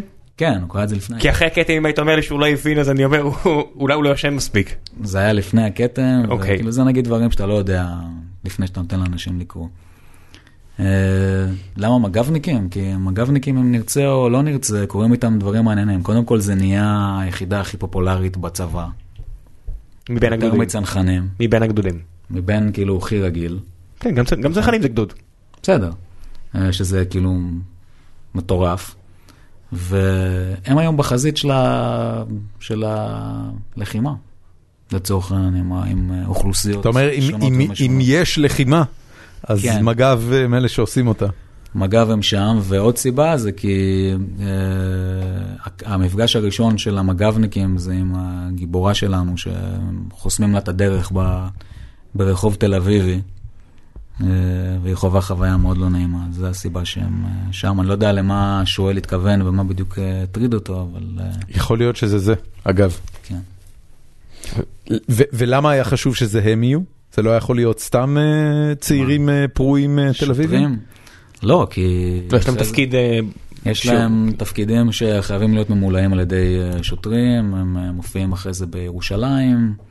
אז הם חייבים להיות מג"בניקים, הם לא יכולים להיות... fair enough. בוא נגיד שהסצנה האחרונה איתם לא, היא היחידה שלא חייבת להיות הם. נכון. וזה כבר בחרת, אני מניח, בשביל הקטע, כדי שזה שוב הם. נכון. עדי פרל שואל, מה עובר בראשו של טייס קרב בצה"ל לפני שהוא יוצא לשגר טיל על מחבל בידיעה שפספוס עלול לפגוע בחפים מפשע? אני לא יודע להגיד, כי אף פעם לא עשיתי את זה. מה שמעת? אני חושב שרוב הטייסים, במיוחד הטייסים הצעירים, לא חושבים על זה, וזה מאוד דומה לפרק הראשון. דרך אגב, מי שרוצה לקרוא את הפרק הראשון, בדיוק במצב הסיטואציה הזאת מתוארת בו, וזה נמצא בעברית. אז אפשר לקנות את... עברית זו אפליקציית דמוית קינדל שיש בארץ. שזה מדהים, כי זה בדיוק השאלה הבאה, אם יש דרך לקנות את הספר על האייפד או קינדל. אז מישהו כותב לו, אני הזמנתי בעברית. אז יש את זה בעברית, ודי הפתיע אותי, כאילו גיליתי את זה בלי שאף אחד אמר לי, בלי שאף אחד טרח לידע אותי, שכל הפרק הראשון נמצא שם. אז גם אפשר לקרוא שם, כל הפרק הראשון נפתח בסצנה כזאת של טייס שיוצא לזרוק פצצה בעזה, ובדיוק הסיטואציה הזאת שעוברת לו בראש. ולא חוויתי את זה בעצמי, אבל זה מה שעניין אותי. שתי שאלות שקשורות לזה. א', מה לגבי תרגומים לשפות אחרות? ב', אודיובוק. אז אודיובוק הולך לצאת ב-iCast. מי מקריין? אני עוד לא יודע. אתה? לא. גם אין לי קול נראה לי מספיק רדיופוני. מי, מי? מה זה רדיופוני? אתה צריך... מי מתאים להקריא את זה, לדעתך? יאיר לפיד? אני לא יודע. אוי ואבוי יאיר לפיד. לא חשבתי על זה. למה? יאיר לפיד מקריא פנטסטי. לא, כי הוא... מה? כי הוא יכול להיות דמות שם, מה קרה לך? בסדר, דווקא בגלל זה, זה נראה לי מגניב. מישהו שיכול לעבור בצורה אמינה בין דמויות נשיות, כן. עופר שלח. עופר שלח. ולגבי תרגום, שוב, אני עכשיו מתרכז שזה יצליח בארץ, בוא נגיד, מאוד מאוד מאוד קשה לדחוף ספר מתורגם לחו"ל. אז אם ספר הוא מצליח בארץ, אז נהיה משמעותית יותר קל. כמה עותקים שלחת לוואלי בעברית? יש עשרות, יש אצל איתי גולדה ויש אצל גיל שוהם. תשמע, יש שם איזה 50 אלף ישראלים, לא? כן, יש שם לא מעט. והם במקרה ליד כל מיני אנשים די חשובים שמדברים באנגלית. אתה יודע, להגיע למצב הזה שמרק צוקרברג ממליץ על הספר שלך, אני לא יודע מה זה עשה לקיצור תולדות האנושות, אבל אני מניח שזה עשה רק טוב. כן. מעניין אותי, יהיה מעניין אותי אם אה, טפו טפו טפו הספר יצליח ובאמת יתרגמו אותו, יהיה מאוד מעניין אותי לחשוב מה אמריקאים ויהודים בחו"ל חושבים על זה. זו החלטה שלך או של ההוצאה? זו החלטה שלי, אבל בוא נגיד הרבה יותר קל לדחוף אותו ולמצוא לו הוצאה לאור אה, בחו"ל, אחרי שהוא מצליח בארץ, מאשר out of the blue לדחוף. אה, אם יתרגמו אותו לאנגלית, אז אתה, השם של הדמות הראשית ישתנה, או שאתה תקרא לו גיבור? אני אקרא לו גיבור. הבנתי. אוקיי. ואתה אתה תבקש שתהיה הערת שוליים על מה הפירוש של המילה גיבור? אני לא יודע, עוד לא חשבתי על זה. סבבה. אה, דרור קצב שואל, אה, יפה, שאלה נחמדה, ראיתי שהמחירים של הספר משתנים ממש בין חנויות, כולל החנות הווירטואלית, באיזה פלטפורמה אתה רואה הכי הרבה תמלוגים? אז קודם כל, לי יש מזל שזה לא מעניין אותי, ואני ממש לא עשיתי את זה בשביל, אה, בשביל כסף.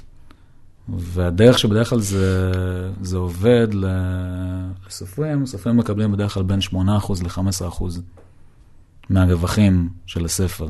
8 אחוז? כן, what the fuck? כן. שמע, בתור המדינה לקחת מזה מס מה-8% זה דבר מביש. 8 אחוז? כן. למה לא הלכת ל- ל- להדפסה עצמית? דרך אגב, יש הרבה שהולכים להדפסה עצמית, אבל אם אתה רוצה שהספר שלך, קודם כל להתפרנס בארץ מספר זה כמעט בלתי אפשרי. עזוב אותך להתפרנס, אבל לא 8 אחוז. כן, אני אומר, להתפרנס זה בלתי קבל- אפשרי. קבל דוגמה פחות אה, שאפשר לציין, לנקוב בשמה.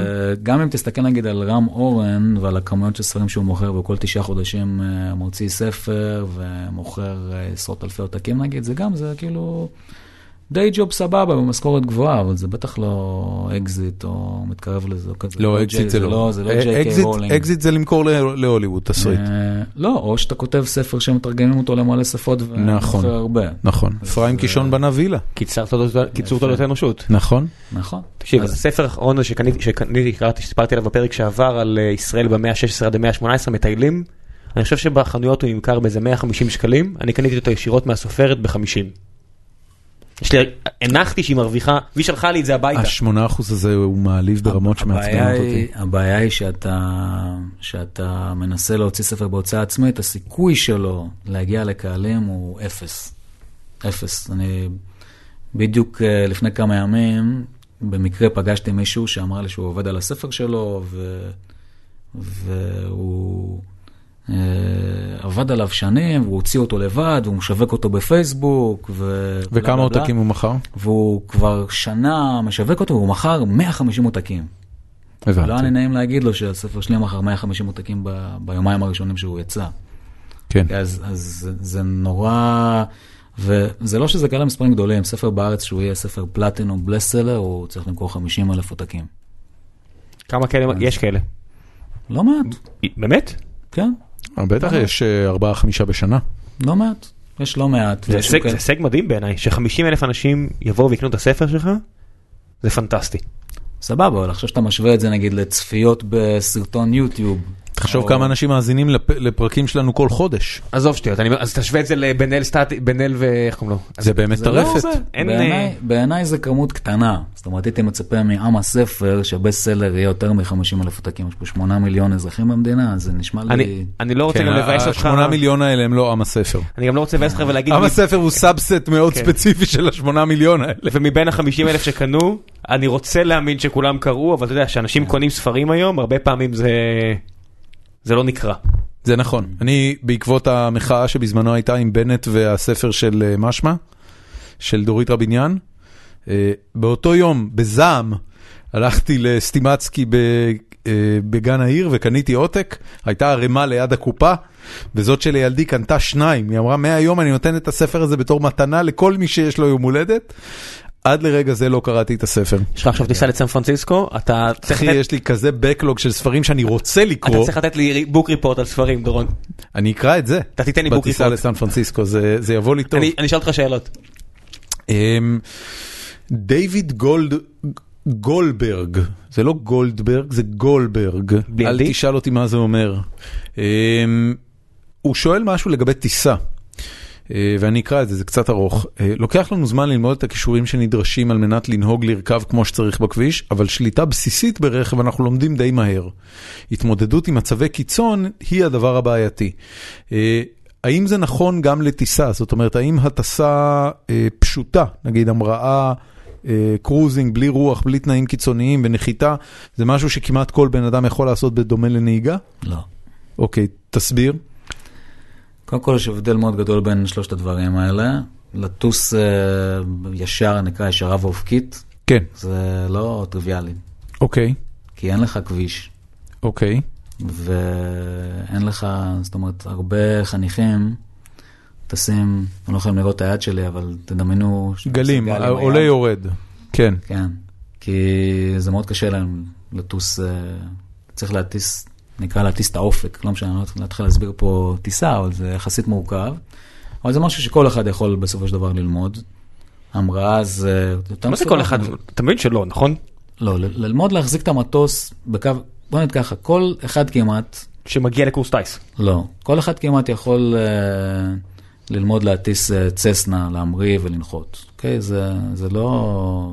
אחד העובדים שלי מטיס אה, כזה מטוס אה, פעם בשבוע, כל פעם שהוא מגיע לעבודה אחרי טיסה, אני אומר, "פש, סבבה. אני לא יודע אם אני הייתי טס עם כולם, אוקיי, אבל זה אפשרי. והבעיה בחיל האוויר זה שהמתארים של להמריא, לנחות ולטוס ישר, זה כאילו, זה כמו להניע את האוטו, ב- אם ממשיכים עם, ה- עם האנלוגיה הזאת. זאת אומרת, הדברים שצריך לעשות, הם אה, הרבה, הרבה, דורשים הרבה הרבה יותר מזה, וגם, וגם צריך ללמד אנשים לעשות את זה יחסית בקצבים מהירים. זאת אומרת, אין זמן. אתה רוצה שבן אדם יגיע חניך, ותוך uh, חצי שנה יגיע לרמה מסוימת, ו... ואין אין הרבה שיש להם את ה... מה, מה, מה משך אה, עקומת הלימוד של טייס, אה, כשאתה אומר, הוא הגיע לשיא כושר הטיסה שלו, כמה שנים לוקח להביא טייס למקום הזה? חמש, שש שנים. שש שנים? זה כל הזמן uh, הולך וגדל, זה כל הזמן ברור, משתפר. לכן, אה, אני, אני שואל את זה כי ראיתי, אה, אה, לפני שבוע ראיתי את סאלי, הסרט אה, של קלינט איסטווד על... אה, אחלה סרט, כן, אהבת אותו? כן. חשבתי שהוא כאילו, הוא, הוא טוב, אך בינוני מעט בכל מיני דברים, אבל לא משנה, לא ניכנס לזה.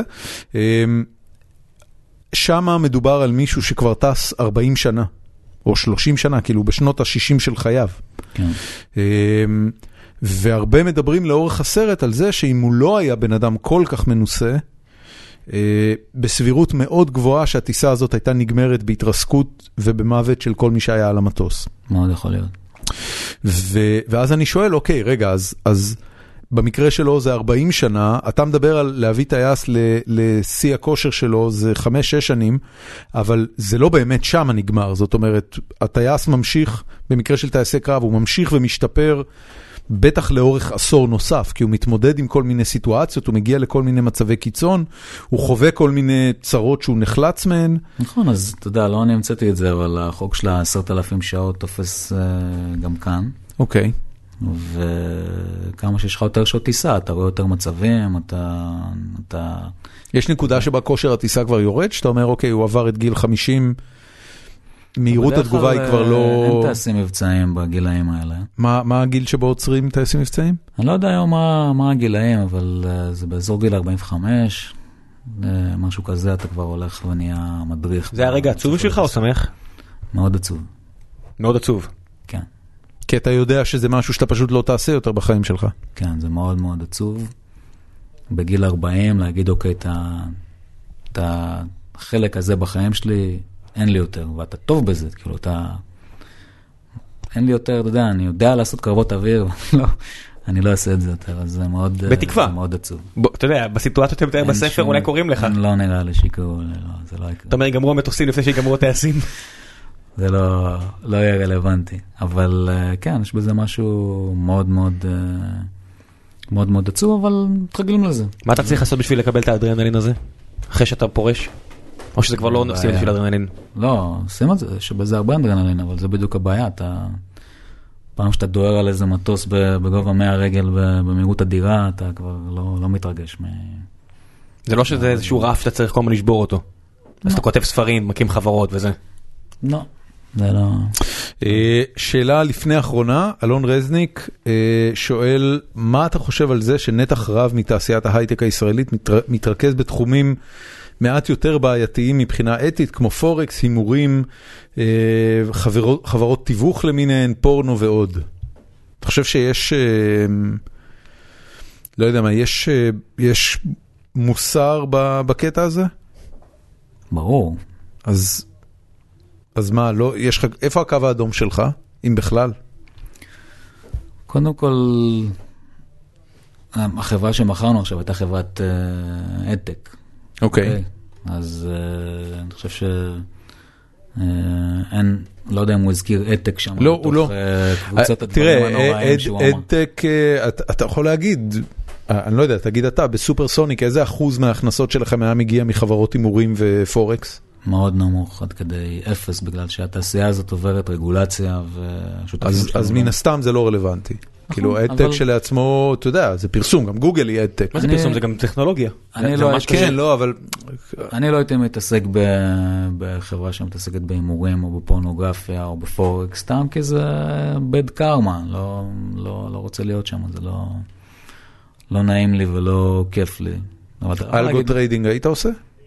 algo trading זה לא משהו לא מוסרי, אתה רואה בזה משהו בעייתי. אה, וואו, זו שאלה מאוד טובה. מה הבעיה הייתי מה- מה הבעייתי מאוד בזה? שמח לעשות algo trading אם הייתי מכיר מישהו שיודע איך לעשות את אני זה. מניח שהרבה חבר'ה שאתה מכיר אל- את אלפיות עושים את זה. אל- אני- algo trading, אה, algo trading במידה מאוד רבה אה, מנצל לופ הולס ברגולציה של שוק ההון כדי להרוויח כסף בלי שבאמת הוא יהיה קשור לקבלת החלטות מסחר. להרוויח ממי? מה רע בזה? אה, אני לא יודע, אני רק שואל. זה מסוג הדברים, אני- נכנסתי אני- פעם, אני- אני צריך לחשוב על זה בעצמי. תעשיית המשחקים משתמשת בלופולים שבמוח האנושי, אני מת על זה, בגלל זה אני אומר לך, לי- ולהוציא מהם כסף. אה, חד משמעית. ו- ותעשיית המזון לא עושה את זה עם סוכר ומלח? חד משמעית. כל התעשיות האלה, לפי עניות דעתי, וחשבתי על זה הרבה, כי קראתי הרבה את הטיעונים האלה, שה algo trading מסכן ככה ופה, ואני אומר, מה, אתה יודע, הממשלה לוקחת מזה מס, הם משחקים אחד עם השני, אנשים שופכים כסף, הכסף נעלם, יורד, נעלם. אז אומרים ש-80% מהמסחר הוא algo trading, אז מה?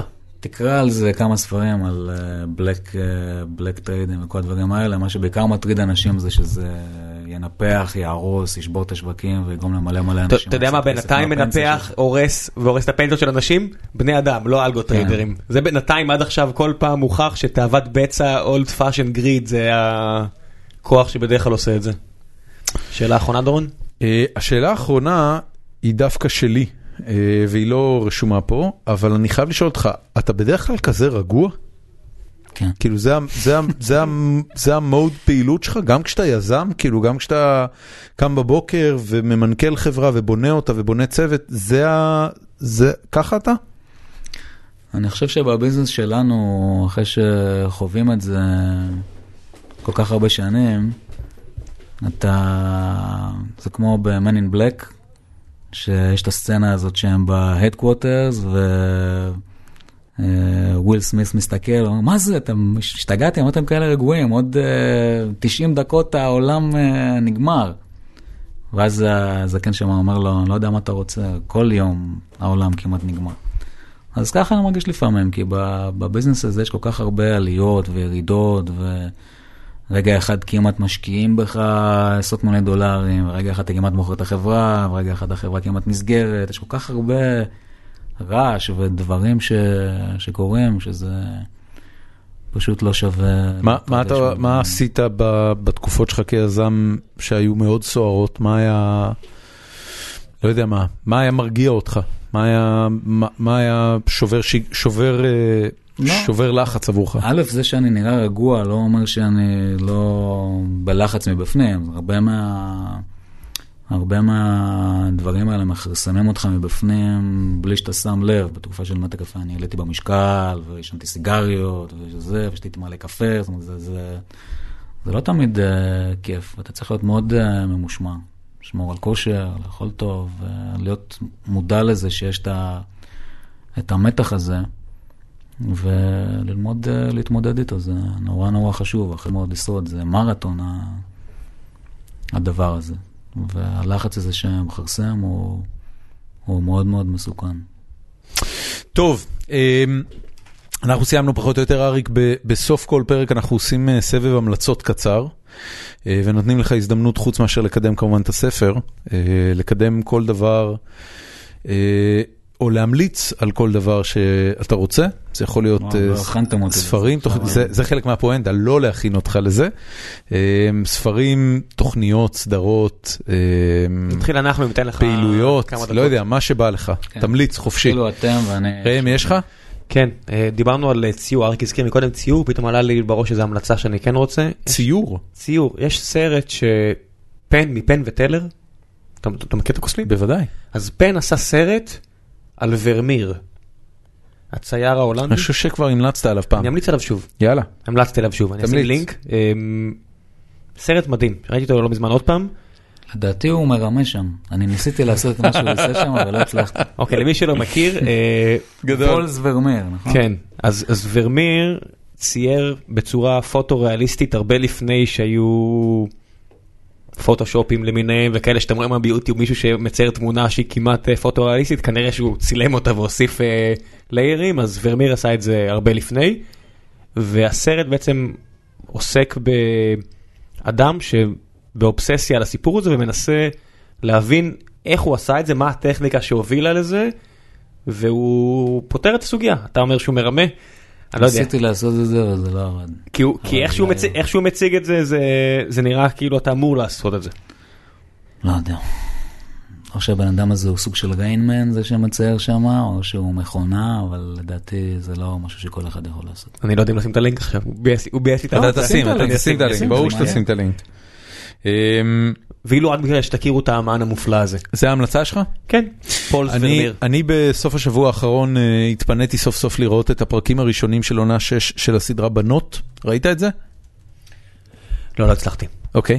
אמ, אז אה, אז אה, אני אני איבדתי את העניין בס- בסדרה בנות איפשהו בעונה השנייה. הם הפכו בעיניי אמ, מחבורת נשים מעניינות, ל... כמו שקרה אגב ב Sex and the City, שבעונות, ה... ככל שזה התקדם ככה הם נהיו יותר פתטיות ומגוחכות בעיניי, ופשוט איבדתי עניין בדמויות, הם לא, לא, תפ... לא, לא, לא עניין אותי יותר מה קורה איתם. ואז uh, התחלתי לראות עם אשתי את uh, עונה 6, כי, כי כל כך הרבה דיברו על פרק 3, וראינו את הפרק הראשון שהיה מצחיק ואידיוטי, וראינו את הפרק השני שהיה עוד יותר מצחיק ועוד יותר אידיוטי. ואז הגענו לפרק 3, וציפיתי למשהו מטלטל עולמות, צריך להגיד. Um, זה לא קרה. זאת אומרת, אה, ראיתי... שוב הציפיות הרגו לך את ראיתי- כן, המדיה. ראיתי פרק שהיו בו כמה רעיונות נחמדים והיה בו איזו רפלקסיביות מעניינת של אה, מה, ש, אה, מה שקורה בינה לבינו, שהם מדברים, ש- אה, הדמות הראשית והסופר שהיא באה לבקר, ו- וכאילו ההשתלשלות של העניינים לאורך הפרק. אני, אני, אני כן אבל אגיד על זה משהו. שחשבתי עליו אה, אחר כך, הע- העובדה שהפרק הזה היה כל כך אה, מטלטל לכל כך הרבה נשים שראיתי שכתבו על זה בפייסבוק, אה, היא הדבר הכי עצוב שאני שמעתי עליו ונחשפתי אליו הרבה מאוד זמן. כי, כי בסך הכל, מה, שאני ראיתי זה שהפרק הזה להרבה מאוד נשים שראו אותו, היה תיאור מהימן מאוד של הרבה מאוד סיטואציות שהם כנראה חוו בחיים שלהם, ובתור מישהו שיש לו ילדה קטנה, שאני לא רוצה שהיא תחווה אי נעימות מגבר אי פעם בחיים שלה, אה, זה עשה לי נורא עצוב. אז זה הסיכום שלי של הפרק הזה, ואז אה, בא אחרי זה פרק 4 והסדרה הזאת הפכה לבלתי נסבלת בעיניי, אני לא אראה יותר את הפרקים של העונה הזאת, לא, זה, לא, זה, לא, זה לא מעניין מספיק בעיניי. גל- גלית חוגי אמורה להגיע לפה בקרוב והיא היא תתווכח איתך על זה. אני אשמח שהיא תתווכח איתי, אבל uh, מה שכן, אני יכול להגיד לך שלינה דנהאם היא באמת uh, אייקון פמיניסטי, וכנראה אחת היוצרות הכי חשובות שהיום uh, בנישה הזאת קיימת בעולם. אני יכול להגיד לך משהו? כן. אנחנו רואים עכשיו, אה, לא, אני מחפש סדרות שאני יכול לראות עם ליפז מן הסתם, גם צריך לראות טלוויזיה ביחד בין השאר, ואנחנו רואים עכשיו את, אה, היא ראתה כל השנים את אה, The Good Wife, אתה יודע מה זה? בטח, אז ראיתי כמה פרקים וזה בכלל לא רע. ממש לא רע. לא, לא, זה לא מסוג הדברים שהייתי רואה לבד, אבל אם, אם, אתה יודע, אם הייתי ילדה אז הייתי, הייתי רואה את זה. ועכשיו אנחנו רואים את הס- את ה- כן, את הספין-אוף. נקרא The Good Fight. כן. שמע, אני לא יודע מה הולך בבנות, אבל זה פיור פמיניזם. אתה רואה שם נשים חזקות שמובילות עסקית ומתחרות ראש בראש בגברים, וכל הדמויות הראשיות בסדרה הזאת הם או נשים או שחורים, ועצם העובדה שאף אחד לא מדבר על הסדרה הזו בתור איזה אייקון פמיניסטי, וכן מדברים על הפרק שלנו שהוא גם חשוב, כמו שגם אתה מסכים עליו, זה, זה מה שמבאס אותי פה. כי... ההתקדמות היא לא רק במלחמה על זכויות, אני- אלא גם אני- ב- אני- take the part of the, the cake. כן, אז אני. אני מבין לגמרי למה זה קורה, ואני יכול להגיד לך שהסיבה שבגלל הבנות היא פורצת דרך, אה, בעיקר קשורה לענייני דימוי גוף נשי. לא, זה אני יכול להבין ולא. קשורות לענייני, לענייני קריירה ותחרות מול גברים, ואני חושב שהמקום של דימוי גוף נשי הוא, הדימו, הוא המקום שאליו הרבה יותר אנשים מתחברים. בוודאי. הרבה יותר לא, לא, אנשים. צריך להגיד, ב-The Good Fight כולם מלוקקים. פריטי as fuck. כן, כן, ואתה יודע, כן. אני אני מוצא את עצמי אומר, בוא'נה, זו חליפה יפה. I'd wear that. כן. טוב, אה, אריק, אני אמשיך את הקו הפרו נשים. קדימה. לי יש שלושה ילדים, מתוך זה שתי בנות. גילאים? אה, הבכורה בת אה, שבע והקטנה בת שנתיים. אוקיי. לפני איזה כמה ימים ראיתי איזה סרטון שממש ביאס אותי ב... לכבוד יום האישה של ילדה ואימא שלה שבאים לחנות ספרים, למדף, ומתחילות לסנן ספרים, והן מוציאות את כל הספרים, יש שם מדף, שלושה מדפים ענקיים מלאים בספרים, מוציאים את הספרים עם ה... שאין בהם... וואי, ראיתי את הסרטון הזה. ואז הן מוציאות את הספרים שהדמויות, יש, יש אה, איזה ילדה, אבל היא שותקת והיא לא אומרת כלום, ואז אה, הם מוציאים את כל הספרים שהילדה או האישה היא נסיכה, שצריך להציל אותה, ואז נשארים איזה ארבעה ספרים בערך. נכון. זה ממש דיכא אותי, וההמלצה שלי זה שאתם אה, מקריאים לבנות שלכם ספרים, אני נורא ערני לזה, כי זה מחרפן אותי. א', אתה מחליף את הגיבור לגיבורה? א', הרבה פעמים אני מחליף את הגיבור לגיבורה. גדול. גדול. אה, והרבה פעמים אני, נגיד, אה, מוכ... לא אומר כל מיני שורות אה, מיזוגניות, כי זה מעצבן אותי ממש. גדול. וגיליתי שבספרים שאני הכי אוהב, בספר ילדים שאני הכי אוהב זה המומנים. עמק המומנים, וזה, ויש שם מלא, למרות שטובה יאנ- טובה יאנסן היא, היא מאוד רצינית, עדיין היא דחפה שם כל מיני דברים כמו איזה דברים שבנות לא מבינות בהם, זה כל, כל מיני כאלה משפטים אה, נהדר. מרגיזים שאני מצנזר. אז ההמלצה שלי זה לחפש את הספרים שהם, אה, שהם לא עושים את זה, ו... פנטסטי. ולא לעשות את... לא לעשות את אם אתה כבר מעלה את זה, אז אני כן אתן המלצה, כי אני גם חוויתי את אותו דבר ביום האישה הבינלאומי, ראיתי את הקליפ הזה, ואז הלכתי לאמזון וחיפשתי קצת אה, אה, ספרים שמתאימים להקריא לבנות, ומצאתי ספר שנורא מצא חן בעיניי וישר הזמנתי אותו, אה, שנקרא Good Night Stories for Rebel Girls. אה, ס- סיפורי לילה טוב לנערות מורדות, שבעצם אה, זה פשוט אה, ביוגרפיות אה, מקוצרות וכתובות אה, בשפה שילדות אה, קטנות יותר יכולות להבין. Good night stories for? for rebel girls, לילדות מורדות. אה, פשוט ביוגרפיות של גיבורות נשיות, של עמליה ארהרט ושל אה, אה. אה, דיין פוסי, מארי קירי, אה, פשוט חמוד. מאויר, נורא יפה, וכאילו לא, לא מתיילד ולא, אתה יודע, לא בצבעים של ורוד ו- וזה, אבל, אה, אבל כן אה, מביא סיפורים של נשים שעשו דבר או תראה בחיים איזה שלהם. מבאס לה. הבחורה קיבלה שתי פרס- שני פרסי נובל, ועדיין היא זכורה בתור האיש שפרצה את תקרת הזכוכית. כן, לגמרי. כן. חברים, אנחנו סיימנו. אריק, המון בהצלחה עם הספר. תודה רבה, ועם כל אה, המיזמים הבאים, ואנחנו היינו גיקונומי, נדבר בשבוע הבא. ביי ביי. יאללה ביי. חברים, תודה רבה לאריק צ'רניאק על זה שהתארח אצלנו עד כאן פרק אה, 107 של גיקונומי. ממש לפני שנסיים, נזכיר לכם את נותן החסות שלנו, הלוא הם מוביט קרפול, האפליקציה שמאפשרת אה, גם לנהגים אה, להזמין נוסעים שיצטרפו אליהם ולחלוק בהוצאות הדלק והנסיעה, וגם לנוסעים למצוא קרפולס שעוברים אה, באזור שלהם ולהצטרף אליהם. אה, אפליקציה חדשה של חברה ישראלית שאנחנו מאוד אוהבים ושאנחנו גאים להיות נותני החסות שלהם. בוא נגיד את האמת, אם זה יצליח, כולנו נרוויח מזה. חד משמעית, קרמה טובה. לגמרי. תפיצו אותו לא בגלל שזה חלק מגיקונומי, אלא גם בגלל שזה חלק מגיקונומי. בדיוק. אז uh, אם אתם uh, רוצים uh, להשתתף כנהגים, תורידו את אפליקציית מוביט קרפול, ובלי קשר אם אתם כבר משתמשים במוביט, כמוני, אז פשוט חפשו את קרפול, זה נמצא בתפריט הצדדי, תלחצו על הכפתור למעלה משמאל ותוכלו לראות את זה. זהו, וממש נזכיר שוב שאנחנו הולכים להשתתף בכנס החירות הרביעי, שהתקיים ב-30 למרץ במרכז ישראל יפה. Uh, כל הלינקים לכל מה שאמרנו נמצאים באתר גיקונומי.נט. וזהו, עד כאן להפעם, שיהיה לכם שבוע מעולה. מחר אגב עוד פרק, אז נדבר יום שלישי. ביי.